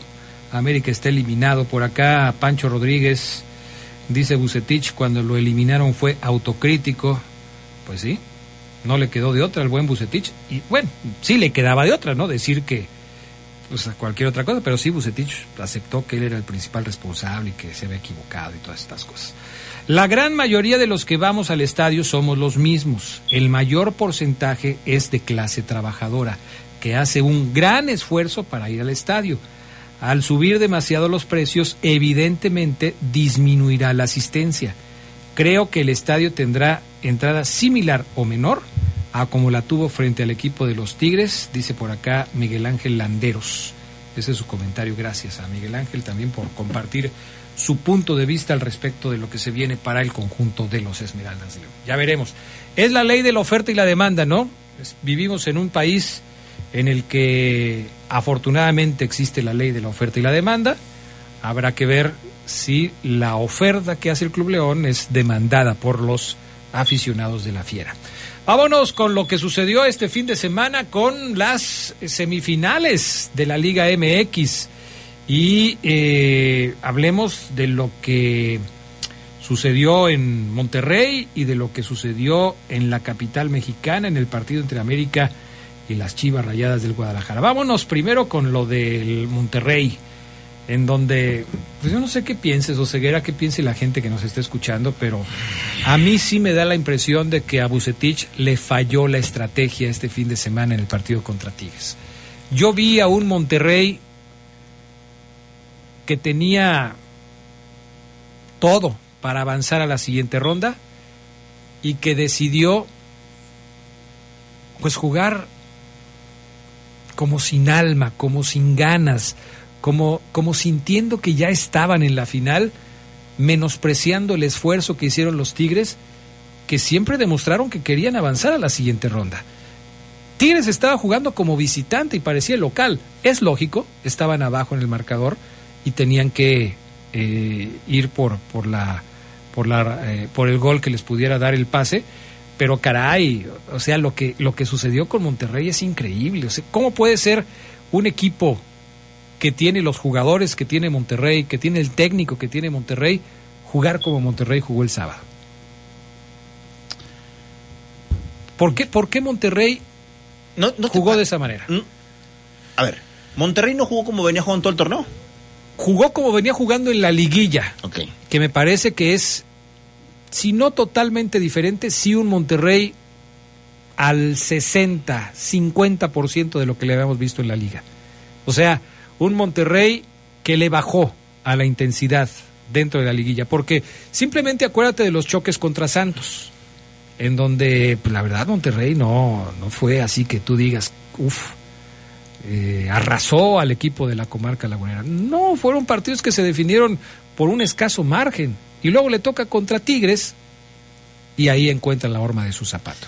Exacto, porque, fíjate, Adrián, Tigres tampoco jugó un gran partido. Uh-huh. Yo lo dije hoy en la tarde en la tele, uh-huh, que tanto, me voy a adelantar un poquito, pero nada más para completar el comentario. Tanto el gol que le da el pase al América, uh-huh, como el gol que le da el pase a Tigres, uh-huh, de una manufactura similar, uh-huh, centro, remate de cabeza, son goles de jornada 2. De jornada 1, Adrián. Sí. Goles de jornada 2. Es decir, donde los defensas pues están como dormidos, como va arrancando el torneo, vengo de una cruz. ¡Ah, gol! Jornada 2, los goles, y estamos en semifinales. O sea, no pueden rematar. Ok, el de Chivas tiene más mérito porque se levanta, pero el defensa de América está delante de él, se techa solo, remata el grandote muy bien. Y el de Córdoba solo y su alma remató. Nadie lo marcó. Entonces, no jugó un gran partido Tigres. A lo que voy, Adrián, es Monterrey me parece que apostó a lo mismo de siempre. No, es que Vucetich cambió de último momento. No lo sé. No lo sé porque vi a Berterame, vi a Funes Mori que jugó lo que pudo, golpeado y abierto de la cabeza. Vi que el profe Vucetich cambió para intentar otra cara a la ofensiva. Creo yo que metió a los que tenía que meter. Pero a final de cuentas, la concentración del jugador, de los centrales, en ese centro que te remata Córdoba, ¿qué tanto tiene que ver Vucetich? No, Omar, es que si Monterrey sale a atacar desde el principio, ok. Entonces, yo por eso le te preguntaba, Adrián, ¿jugó el Monterrey como venía jugando en todo el torneo? ¿O este Monterrey que pegaba y luego se defendía bien porque es Vucetich y era muy ordenado, que consiguió el superliderato, se mantuvo en este juego de liguilla? Y lo que pasó es que le hacen un gol de jornada 2, no voy a minimizar el triunfo de Tigres, ojo, porque luego los Tigres se van a ofender, no, Ceguera, vete y mucho, somos un equipa. El Tigres no jugó. Que se ofendan, no, sí, Ceguera, tampoco se ofenden, Adrián, se ofenden. Oscar Ceguera, ¿dónde dejas a mis Tigres? ¿Que no viste el centro? ¿Cómo le pegó con parte interna? Mira. Salúdame, Maradonio, por favor. Maradonio le va al San Luis. Pero ¿cómo? Bueno. ¿Cómo al San Luis? Le va al San Luis. Sí, siempre sale con le iba a León. Le iba al San Luis y ahora dice que le va a Tigres. A rato va a cambiar de equipo porque él así es. Okay. Bueno, concluyo. No me parece que Monterrey haya jugado un pésimo partido. Simplemente creo que le faltó ser más sólido y ¿cómo decirlo? Más ejecutar mejor su estrategia, Adrián, porque el gol de Tigres, repito, No es un, ¡ah, qué jugada! No, no, no. ¡Qué jugada de ajedrez! ¡Qué centro, papá! ¡Qué remate de Córdoba! No, era difícil. No, pero a mí... Por eso, pero a mí me refleja precisamente, y tú lo has dicho muy claro, o sea, Monterrey no puede estar jugando un partido de fecha 2 en una semifinal. Está bien. O sea, no lo puede hacer. Pero estás jugando una semifinal, estás jugando el pase a la final por el título. Hiciste los 30 puntos, ajá, llegaste a las semifinales y estás a un paso de llegar a la final y juegas un partido de jornada 2. Lo que te digo es eso, Adrián. Precisamente es esa la conclusión a donde quería llegar. Es Monterrey en la liguilla. Tú viste un gran partido en los cuartos y en los dos. No, de Monterrey no, de ninguno. Ahí está. Ninguno, ni el partido de ida contra Tigres, ni el partido de vuelta contra Tigres, ni los dos contra Santos, ninguno. Ahí está. Entonces, es el Monterrey. Nada más que le ganó. Yo creo que lo que más le duele a Vucetich es cómo le ganan, Adrián, repito, o sea, no puede ser posible. O sea, yo creo que Vucetich ve el gol y dice, o sea, tráigame a dos centrales, pero ya, porque esto no puede pasar. Tigres tampoco puede decir que bien jugamos. O sea, no. Bueno, Tigres toda la temporada fue así. O sea, y además es el Tigres de siempre. Sí, sí, sí. Tigres que juega horrible, aunque tiene un equipazo, juega horrible Tigres. Y tiene un gran de jugadores. Yo quiero a Carioca, quiero a Gorriarán, quiero a Guiñac. Pero juegan horrible los Tigres, pero son efectivos. Es un equipo contundente. Vamos a escuchar un poquito de lo que dijo Vucetich ayer en rueda de prensa, después de la eliminación de su equipo. Esto iba a ser así. No era la intención desde un principio. Buscamos a lo mejor y nos faltó ese atrevimiento, pero sabíamos que era solo una oportunidad que pueda tener cualquiera de los dos equipos que podría lograrlo, digo. Entonces creo que en ese aspecto todos somos responsables, ¿no? El principal responsable en este caso soy yo. Pues ahí está lo que dice Vucetich. Nos faltó un poco más de ir al frente, nos faltó un poco más de intentar las cosas de otra manera. Yo soy el principal responsable, dice Vucetich, de lo que sucedió. Después, y esto yo creo que tiene que ver muy seguramente, mi estimado Ceguera, con el tema de qué va a pasar con el señor Vucetich después de este tremendo fracaso. No hemos visto, o yo por lo menos no he visto, no sé si tú lo hayas hecho, pero yo no he visto ninguna... declaración acerca del futuro de Víctor Manuel Vucetich como técnico de los Rayados de Monterrey. Ayer apareció el Tato Noriega y fue contundente, acepta que el equipo fracasó en el intento de conseguir el título. Escuchemos un poco y ahorita me dices tu opinión. La habilidad que tengo como presidente de este club, quiero mandar un mensaje a nuestra afición y decirles que no estamos contentos, por supuesto. Y no solamente por no avanzar, no solamente por perder el partido, sino por cómo sucedió, ¿no? Y que sepan que todos los que estamos involucrados, vamos a platicar al respecto.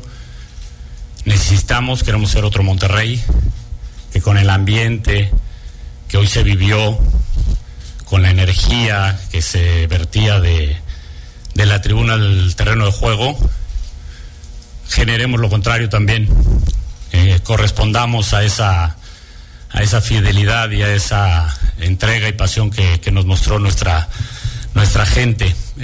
Fíjate, dice, no es que se haya perdido, es la forma en la que se perdió.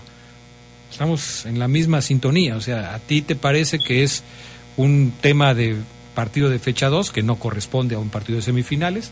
El propio Tato Noriega reconoce que no era la forma de jugar este partido. A final de cuentas, Monterrey se queda a la orilla por, así lo interpreto yo, no entender que estaba jugando una semifinal. Y esto, pues, tiene que calar hondo en el equipo. Un equipo que hace una inversión importante en jugadores, en técnico, que es uno de los equipos más importantes en cuanto a nómina, y que queda eliminado en semifinales después de ser el superlíder del torneo. Y lo que dice el Tato me encantó, Adrián. Queremos otro Monterrey, o sea, claro, repito, otro Monterrey que se ha derrotado por un equipo que de plano se mató en la Monterrey en algún momento. Sí, adelante, y jugó perfecto, no por un equipo que te centró y te remató y listo, y luego ya no tuviste oportunidades, no pusiste tres en los postes, no sacó Nahuel tres. pues así se murió de nada. La jugada más importante de Monterrey, no sé si estés de acuerdo conmigo, es el error de Nahuel cuando quiso burlar a Funes Mori en el primer tiempo, que se enreda un poco ahí con la pelota. Funes Mori se la puntea y a punto estuvo de hacerle un gol que quizás hubiera definido la eliminatoria. El gol anulado para Moreno es bien anulado, es un fuera de lugar muy evidente que tenía que señalarse. Entonces, pues sí, se murió de nada, como dices, a final de cuentas no hizo lo que tenía que hacer. Le falta sangre a este Monterrey, pero yo reitero, creo que fue el Monterrey de todo el torneo que a lo mejor confió de más en la calidad de plantilla que tenía. Ahorita nos da... Creo que lo comparo y lo asemejo un poquito con lo que le pasó a León al San Luis. Ahorita nos da, ahorita cae. Caray, no ya cayó. Se nos acabó el partido. Y no cayó. Así es. Bueno, vamos a la pausa, regresamos enseguida con más del poder del fútbol a través de la poderosa RPL. Platicamos también del otro partido, de el América contra las Chivas ayer en la cancha del Estadio Azteca. Otro equipo que quedó a deber a sus aficionados y me parece que, al igual que Monterrey, pues jugó un partido de fase regular cuando tenía que morirse en la cancha para avanzar al partido por el título. Regresamos. El poder del fútbol. Estás en el poder del fútbol. Edición nocturna. El poder del fútbol. Continuamos. Gana con Predator Energy Drink un viaje a Europa para ver al Liverpool Fútbol Club. Participa registrando el código impreso debajo de la anilla negra de tu lata. Entérate cómo participar en PredatorEnergyDrink.com. Predator Energy, patrocinador oficial del Liverpool Fútbol Club. Domina tu mundo. Vigencia del 1 de mayo al 30 de junio. Haz ejercicio. Ay, Sergio, la vida es como una película, pero sin ensayo previo. Y si de películas hablamos, ahí te van 300 de nuestro invitado de hoy, Eric del Castillo. En la música, Guadalupe Pineda. Tenemos también toda la información sobre los cuidados geriátricos. Y estaremos desde el escenario con el elenco de la obra Costo de Vida. Fernanda Tapia. Y Sergio Bonilla. Los esperamos este domingo en la Hora Nacional. Esta es una producción de RTC de la Secretaría de Gobernación. Regresamos al poder del fútbol. Edición nocturna. Poder del fútbol.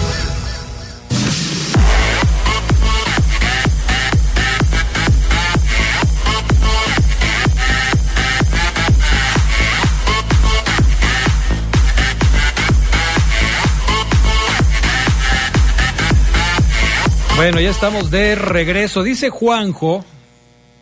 A ver, Juanjo, ¿dónde quedaste, mi estimado Juanjo? Ya se me perdió aquí aquí está. Teléfono 748. Buenas noches. Perdónenme, pero a Iván le quedó grande. El León frena mucho la salida del equipo. Qué diferente jugaba Chapo y Colombato. A mí y muchas personas no le gusta su fútbol.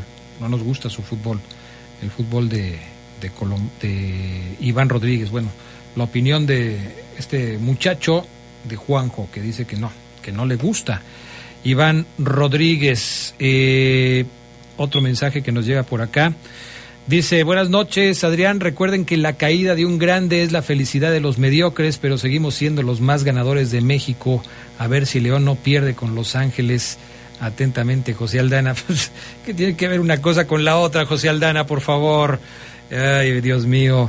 Liz, gracias Liz, buenas noches, no había podido escribirles, pero siempre los escucho. El fin de semana quedó claro que ser cobarde en el fútbol sale caro. Y sí, la verdad es que sí. Algunos pecaron de demasiada, ¿cómo le podemos decir? Un tema muy, muy de jugar así, muy metidos atrás y todo este tipo de cosas. Dice Guadalupe Barroso, me escribe en Twitter y dice: hola, Adrián, saludos, buenas noches. ¿Dónde está el que dijo que el Guadalajara estaba acabado por la lesión de Alexis? Yo lo escuché en la última palabra de Fox, es por de seguro, ya se les olvidó. ¿Y dónde están las Chivas? El Negrito, ¿conoces a alguien que se llama El Negrito? No. ¿Por qué te dice insoportable? ¿A mí? Sí, dice: vengo escuchando al insoportable de Oseguera. Ajá. Por favor, por el prestigio de tu programa, ya quítalo del aire. ¿Pero por qué? ¿Le debes alguna lana? O... ¿Al Negrito se llama? Sí, no, Negrito. No lo conozco. Okay. Conozco varios Negritos, pero no creo que... Pero este no. Este no, pero ¿No dice por qué? No. Ah, bueno, ahí difícil. Sí, ahí difícil. Está medio complicado, pero bueno. El América contra las Chivas. Pues le pasó lo mismo. O sea, América ganó también el partido de ida. Se suponía que podía manejar el resultado en el partido de vuelta, pero Oseguera, manejar un resultado tiene diferentes interpretaciones. Estarás de acuerdo conmigo.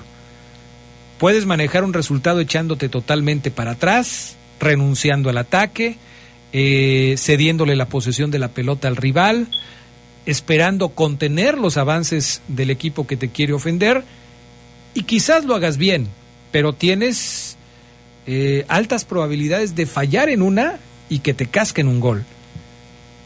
A final de cuentas, al América le pasó algo muy similar. O sea, América jugó a tratar de defender un resultado en el partido de ida y se va eliminado por un equipo de Guadalajara que sabía que se tenía que morir en la cancha y que se murió en la cancha haciéndole los goles que necesitaba para avanzar a la siguiente ronda. Guadalajara tenía que ganarle por lo menos por 2 goles de diferencia al América y le ganó 3-1. Increíble. Era lo que necesitaba, lo intentó y lo consiguió. Por eso hoy los americanistas están debajo de una piedra, algunos, no todos, porque les da pena cómo perdió su equipo, Adrián. Hablemos de las formas. El segundo gol, es un gol, Adrián, va a decir Chivas que de pizarrón, porque el Piojo Alvarado toca lateral y viene el disparo de Mozo. Pero, Adrián, no puede ser. O sea, ¿dónde estás? En una fiesta, en la defensa. O sea, te van a hacer un tiro libre directo. Estás viendo que Mozo se pone ahí. Estás en una party. Estás en un estás viendo mujeres que no te das cuenta. Ese gol es increíble. O sea, ese gol no te lo pueden hacer. Y menos se supone que a la América, en su cancha. Pero bueno, pasó. Es fútbol y pasan esas cosas. Para mí, Malagón. ¿Y el primer gol, en el error de Cáceres? O sea, ¿cómo te equivocas? Fíjate, ahorita vas a hablar de lo de Malagón, pero ligando el tema de lo que estamos platicando, y antes de que se me olvide, es ¿cuál es la principal virtud de tu equipo siendo América? El ataque. O sea, como equipo, el ataque fuiste de los mejores del torneo.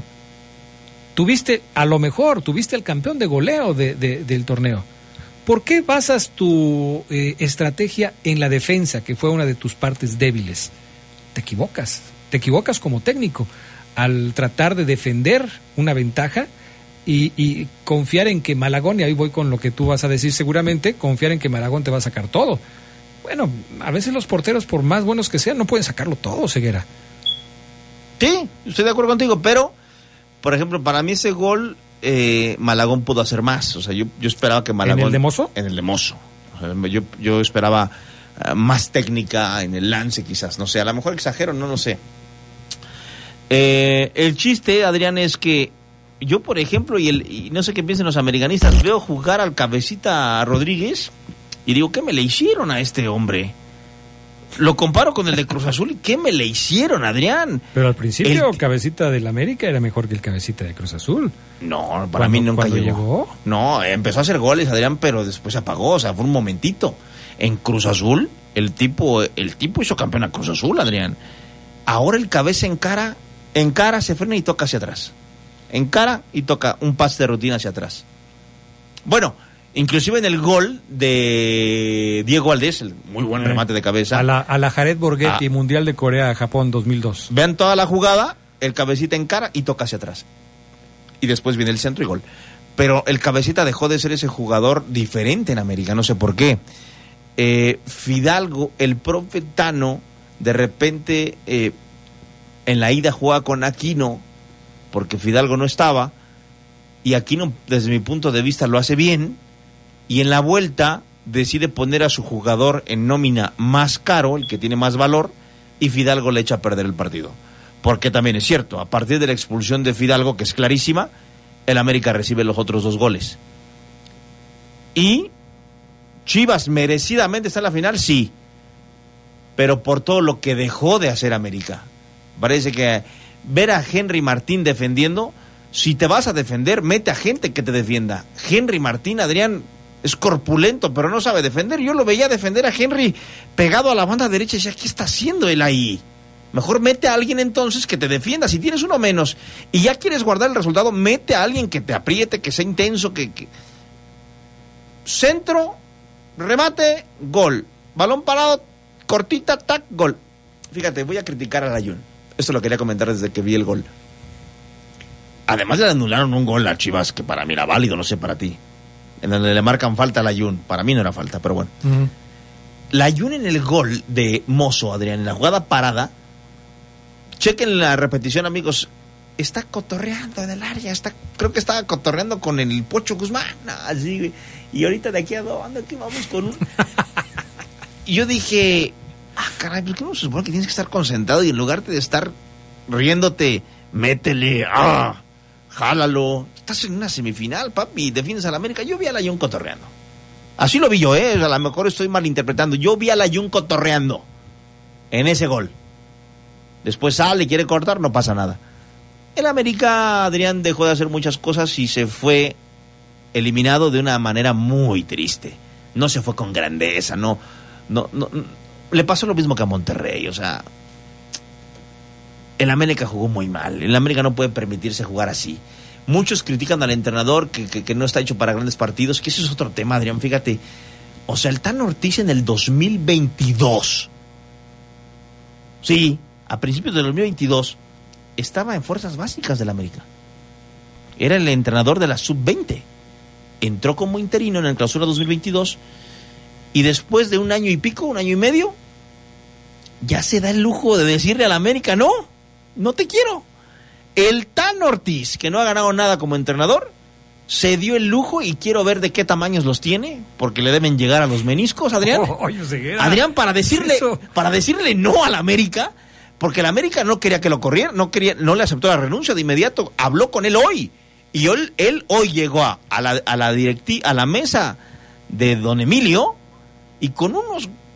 Le dijo, no, se acabó nuestra relación, no va más. ¿Sabes cuántos entrenadores quisieran estar en el América? Todos. Y este señor que no ha ganado nada y que tiene un año y pico de entrenador, le dijo que no al América. Toma, ahí está tu grandeza, América. Un novato de té ya te dijo que no. Bueno, muchos dirán que tiene, no, es que esa es dignidad, el tipo sabe que fracasó, que bueno, no, por favor. A ver, vamos a escuchar lo que dijo el Tano Ortiz anoche, después del partido en donde su equipo queda eliminado. A todos, ahí le pedí a Anita hacer algo diferente, lo que veníamos acostumbrados a hacer, solamente voy a decir dos o tres cositas. Primero, felicitar a Chivas. Hay que reconocer que el rival jugó mejor. Felicitaciones por el pase a la final. Segundo, por mí y por mi cuerpo técnico es un ciclo cerrado con la institución. Te quería decir eso. Que tengan buenas noches, que tengan fin de semana y gracias por todo. No, qué güey. No. Oye, pero a ver, Oseguera. No, pero cálmate, relájate, Oseguera. Yo creo que tienes que ir un poco más allá de esta situación y de darle a este tema del Tano Ortiz el enfoque de el Tano está votando al América y se da el lujo de votar al América. ¿Por qué lo haría? El Tano Ortiz tiene 3 torneos consecutivos siendo eliminado en semifinales. Uh-huh. Con Pachuca, con Toluca y ahora con el equipo de las Chivas. Llegó como un emergente, das la fecha, muy bien. Después y llevan ahí un par de jugadores, mejora la cosa un poquito. En puntos no hay nada que recriminarle al Tano Ortiz, un equipo que ha estado entre los primeros de la tabla. Pero ¿por qué yo te preguntaría a ti, ¿por qué un técnico, como dices tú, emergente, un donadie, lo dijiste así? No lo dijiste así, pero así se interpreta después de lo que acabas de decir. Así es. Un don nadie le dice a la América que ya no. ¿Por qué sería? Porque no hay una comunión con Santiago Baños. Es decir, ¿qué pasa? Yo como técnico te digo, Santiago Baños, presidente del América, necesito este tipo de jugadores. Y Baños le dice, no te voy a traer estos jugadores. Es una teoría. Ya no estoy a gusto trabajando con el América. He logrado hacer cosas que quizás otros no habían logrado, pero aquí me estanqué. Y si sigo otra temporada más con el América, no va a pasar nada, porque no estoy recibiendo del club el apoyo que yo necesitaría tener. Insisto, es una teoría. Otra, mi ciclo se ha acabado porque no puedo más con el América. No doy más. Hasta aquí puedo llegar. Por más que intento, por más que quiero, por más que le hago la lucha, no puedo más. ¿No es también una decisión que se le tenga que aplaudir a un técnico y no siempre... ¿Te acuerdas como en el caso de Holland, cuando decían, Holland, ten dignidad y retírate del Club León porque no puedes más con este equipo? Y en una ocasión Holland dijo, pues yo ya renuncié, pero no me quisieron aceptar la renuncia. Y en la segunda dijo, pues ahora sí ya renuncié y ya me voy, y todo el mundo le aplaudió. ¿Por qué criticas tanto hoy al señor Ortiz cuando a lo mejor él considera que ya no le puede dar más a este equipo? ¿Por qué empeñarte en seguir en una organización en donde tú sabes que ya no le puedes dar más? Déjalo ir, suéltalo, Ceguera.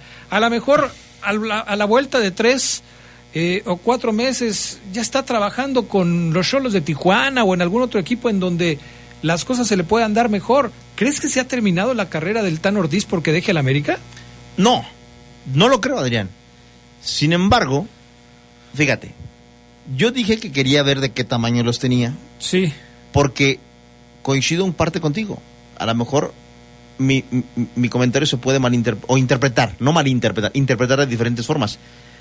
Pero cuando yo digo que quisiera ver de qué tamaño los tiene para decirle que no al América siendo un novato o un don nadie, porque en año y medio no podemos decir que ya es Fernando Ortiz como entrenador en el fútbol mexicano, de qué tamaño los tiene, porque yo valoro y respeto el hecho de que no soy nadie todavía y ya me doy el lujo de decirte que no, América. A ti, el más grande, ya te doy el lujo de decir, ya no quiero dirigirte por lo que acaba de decir Adrián Castrejón y otras muchas cosas más. Porque a lo mejor la directiva ya me dejó en claro que no va a traer los jugadores que yo quiero. América trae buenos jugadores, América se refuerza bien, América trae jugadores top, elite, eso lo sabemos. Entonces, yo simplemente, Adrián, no digo que sea tonto, no digo que esté cometiendo un error. Al contrario, mis respetos para ser lo que hoy es, un don nadie o un entrenador novato desde mi punto de vista, y que tenga él los pantalones y la confianza en sí mismo de decir, voy a conseguir trabajo en otro lado, a lo mejor ya lo tiene, que le voy a decir al equipo al que todos mis colegas quieren llegar, porque todos los entrenadores del fútbol mexicano quieren dirigir al América, vamos a ser sinceros, es el que más paga, tienes todo, y le dice que no, Adrián. O sea, no le digo yo tonto al Tano Ortiz, ni le digo en qué estaba pensando, sino simplemente que para hacerlo, Adrián Castrejón. Ya vamos a la pausa, porque si no, Ceguera se le va a salir, sí, estoy... No. Tiene en la punta de la lengua. Vamos a la pausa, regresamos.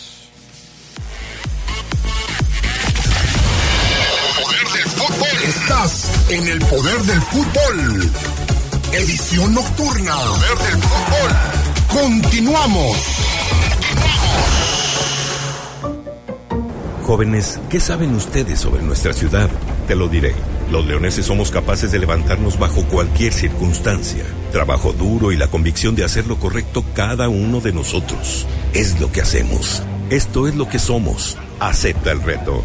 Academia Metropolitana de Seguridad Pública de León. No cualquiera lo logra. Únete al 477-720-8816. Somos grandes, somos fuertes, somos León. La radio es una excelente herramienta de inversión en la comunicación de las empresas con más éxito. La publicidad radiofónica es un eficiente medio que contribuye al desarrollo y posicionamiento de marcas e instituciones en el mercado. Son muchos los ejemplos de que la radio sí funciona. Escucha e invierte en la poderosa RPL. Radio de León para el mundo.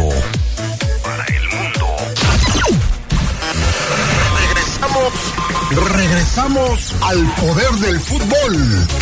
Edición nocturna. Poder del fútbol.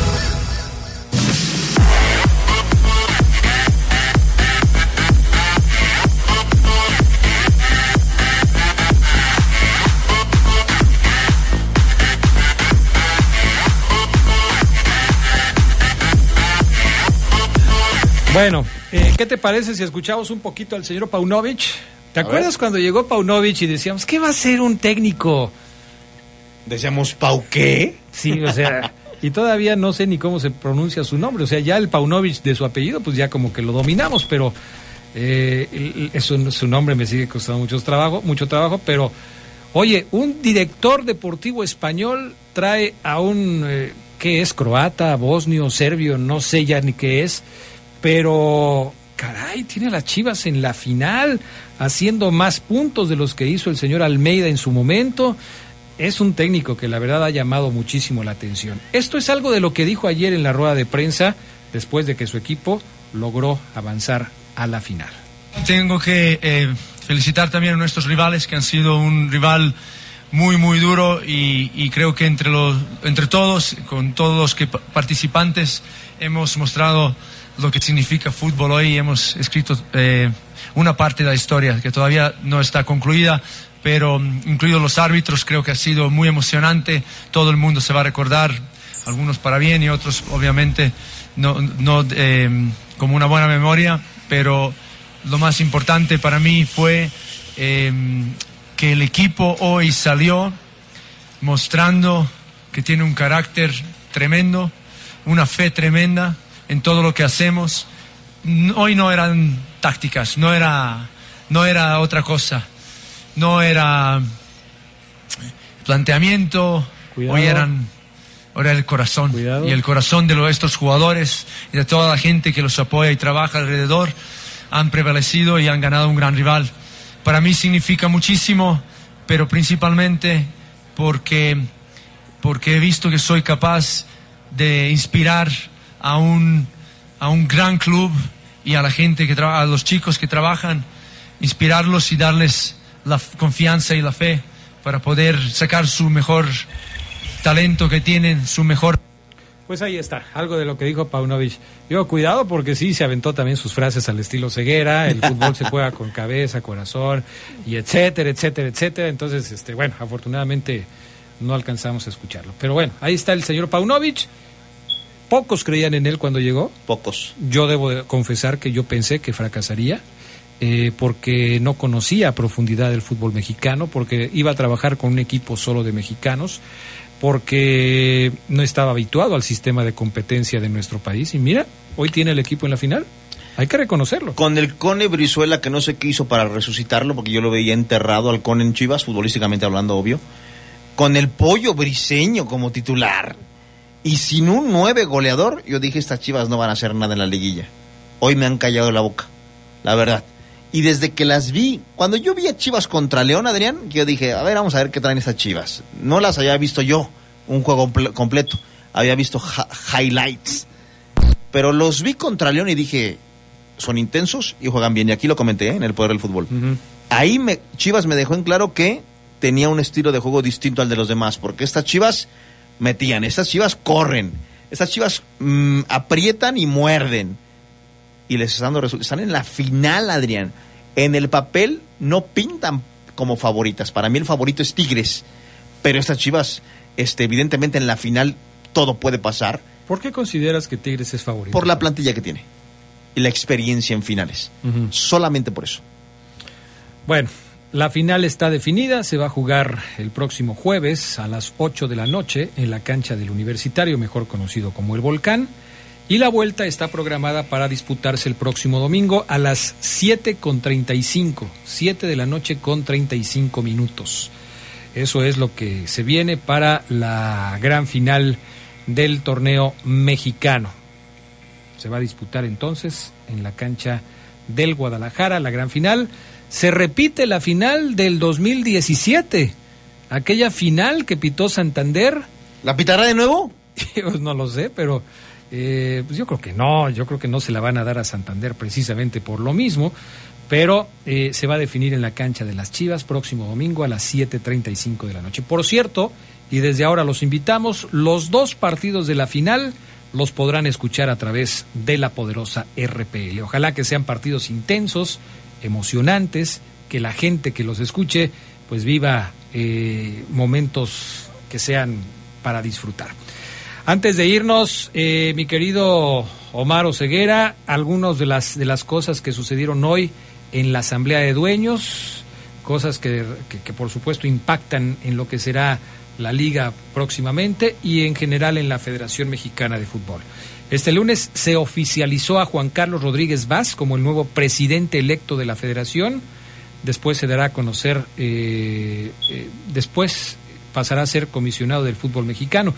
Él entra en lugar de John de Luisa, que presidió a la Federación Mexicana del 2023 al 2026.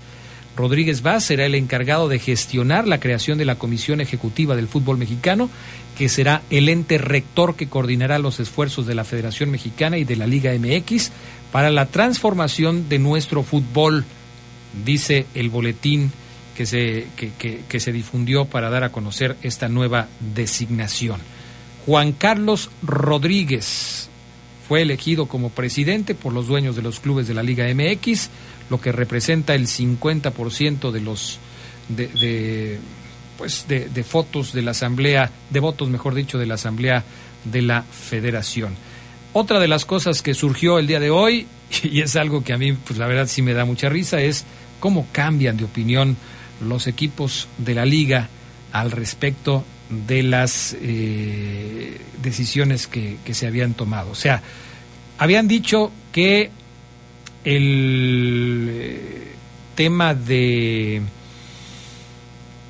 la recalificación estaba descartado ya para el próximo torneo, que no iba a haber más recalificación, pero hoy los dueños de la Liga MX decidieron hacer una especie de play-in muy parecido a la NBA, que pues logrará clasificar ya no a los 12 primeros de la fase final, sino a los 10 primeros. O sea, ¿qué significa esto? Que Oseguera, del 1 al 6 clasifican directos, el lugar 7 y 8 va a jugar una especie de liguilla contra el lugar 9 y 10. 10, o sea, le quitaron 2 a la fase final, pero sigue existiendo la recalificación. ¿Opinión al respecto, Oseguera? A ver, ayúdame a entenderlo porque lo leí y estaba yo trabajando y no lo capturé muy bien.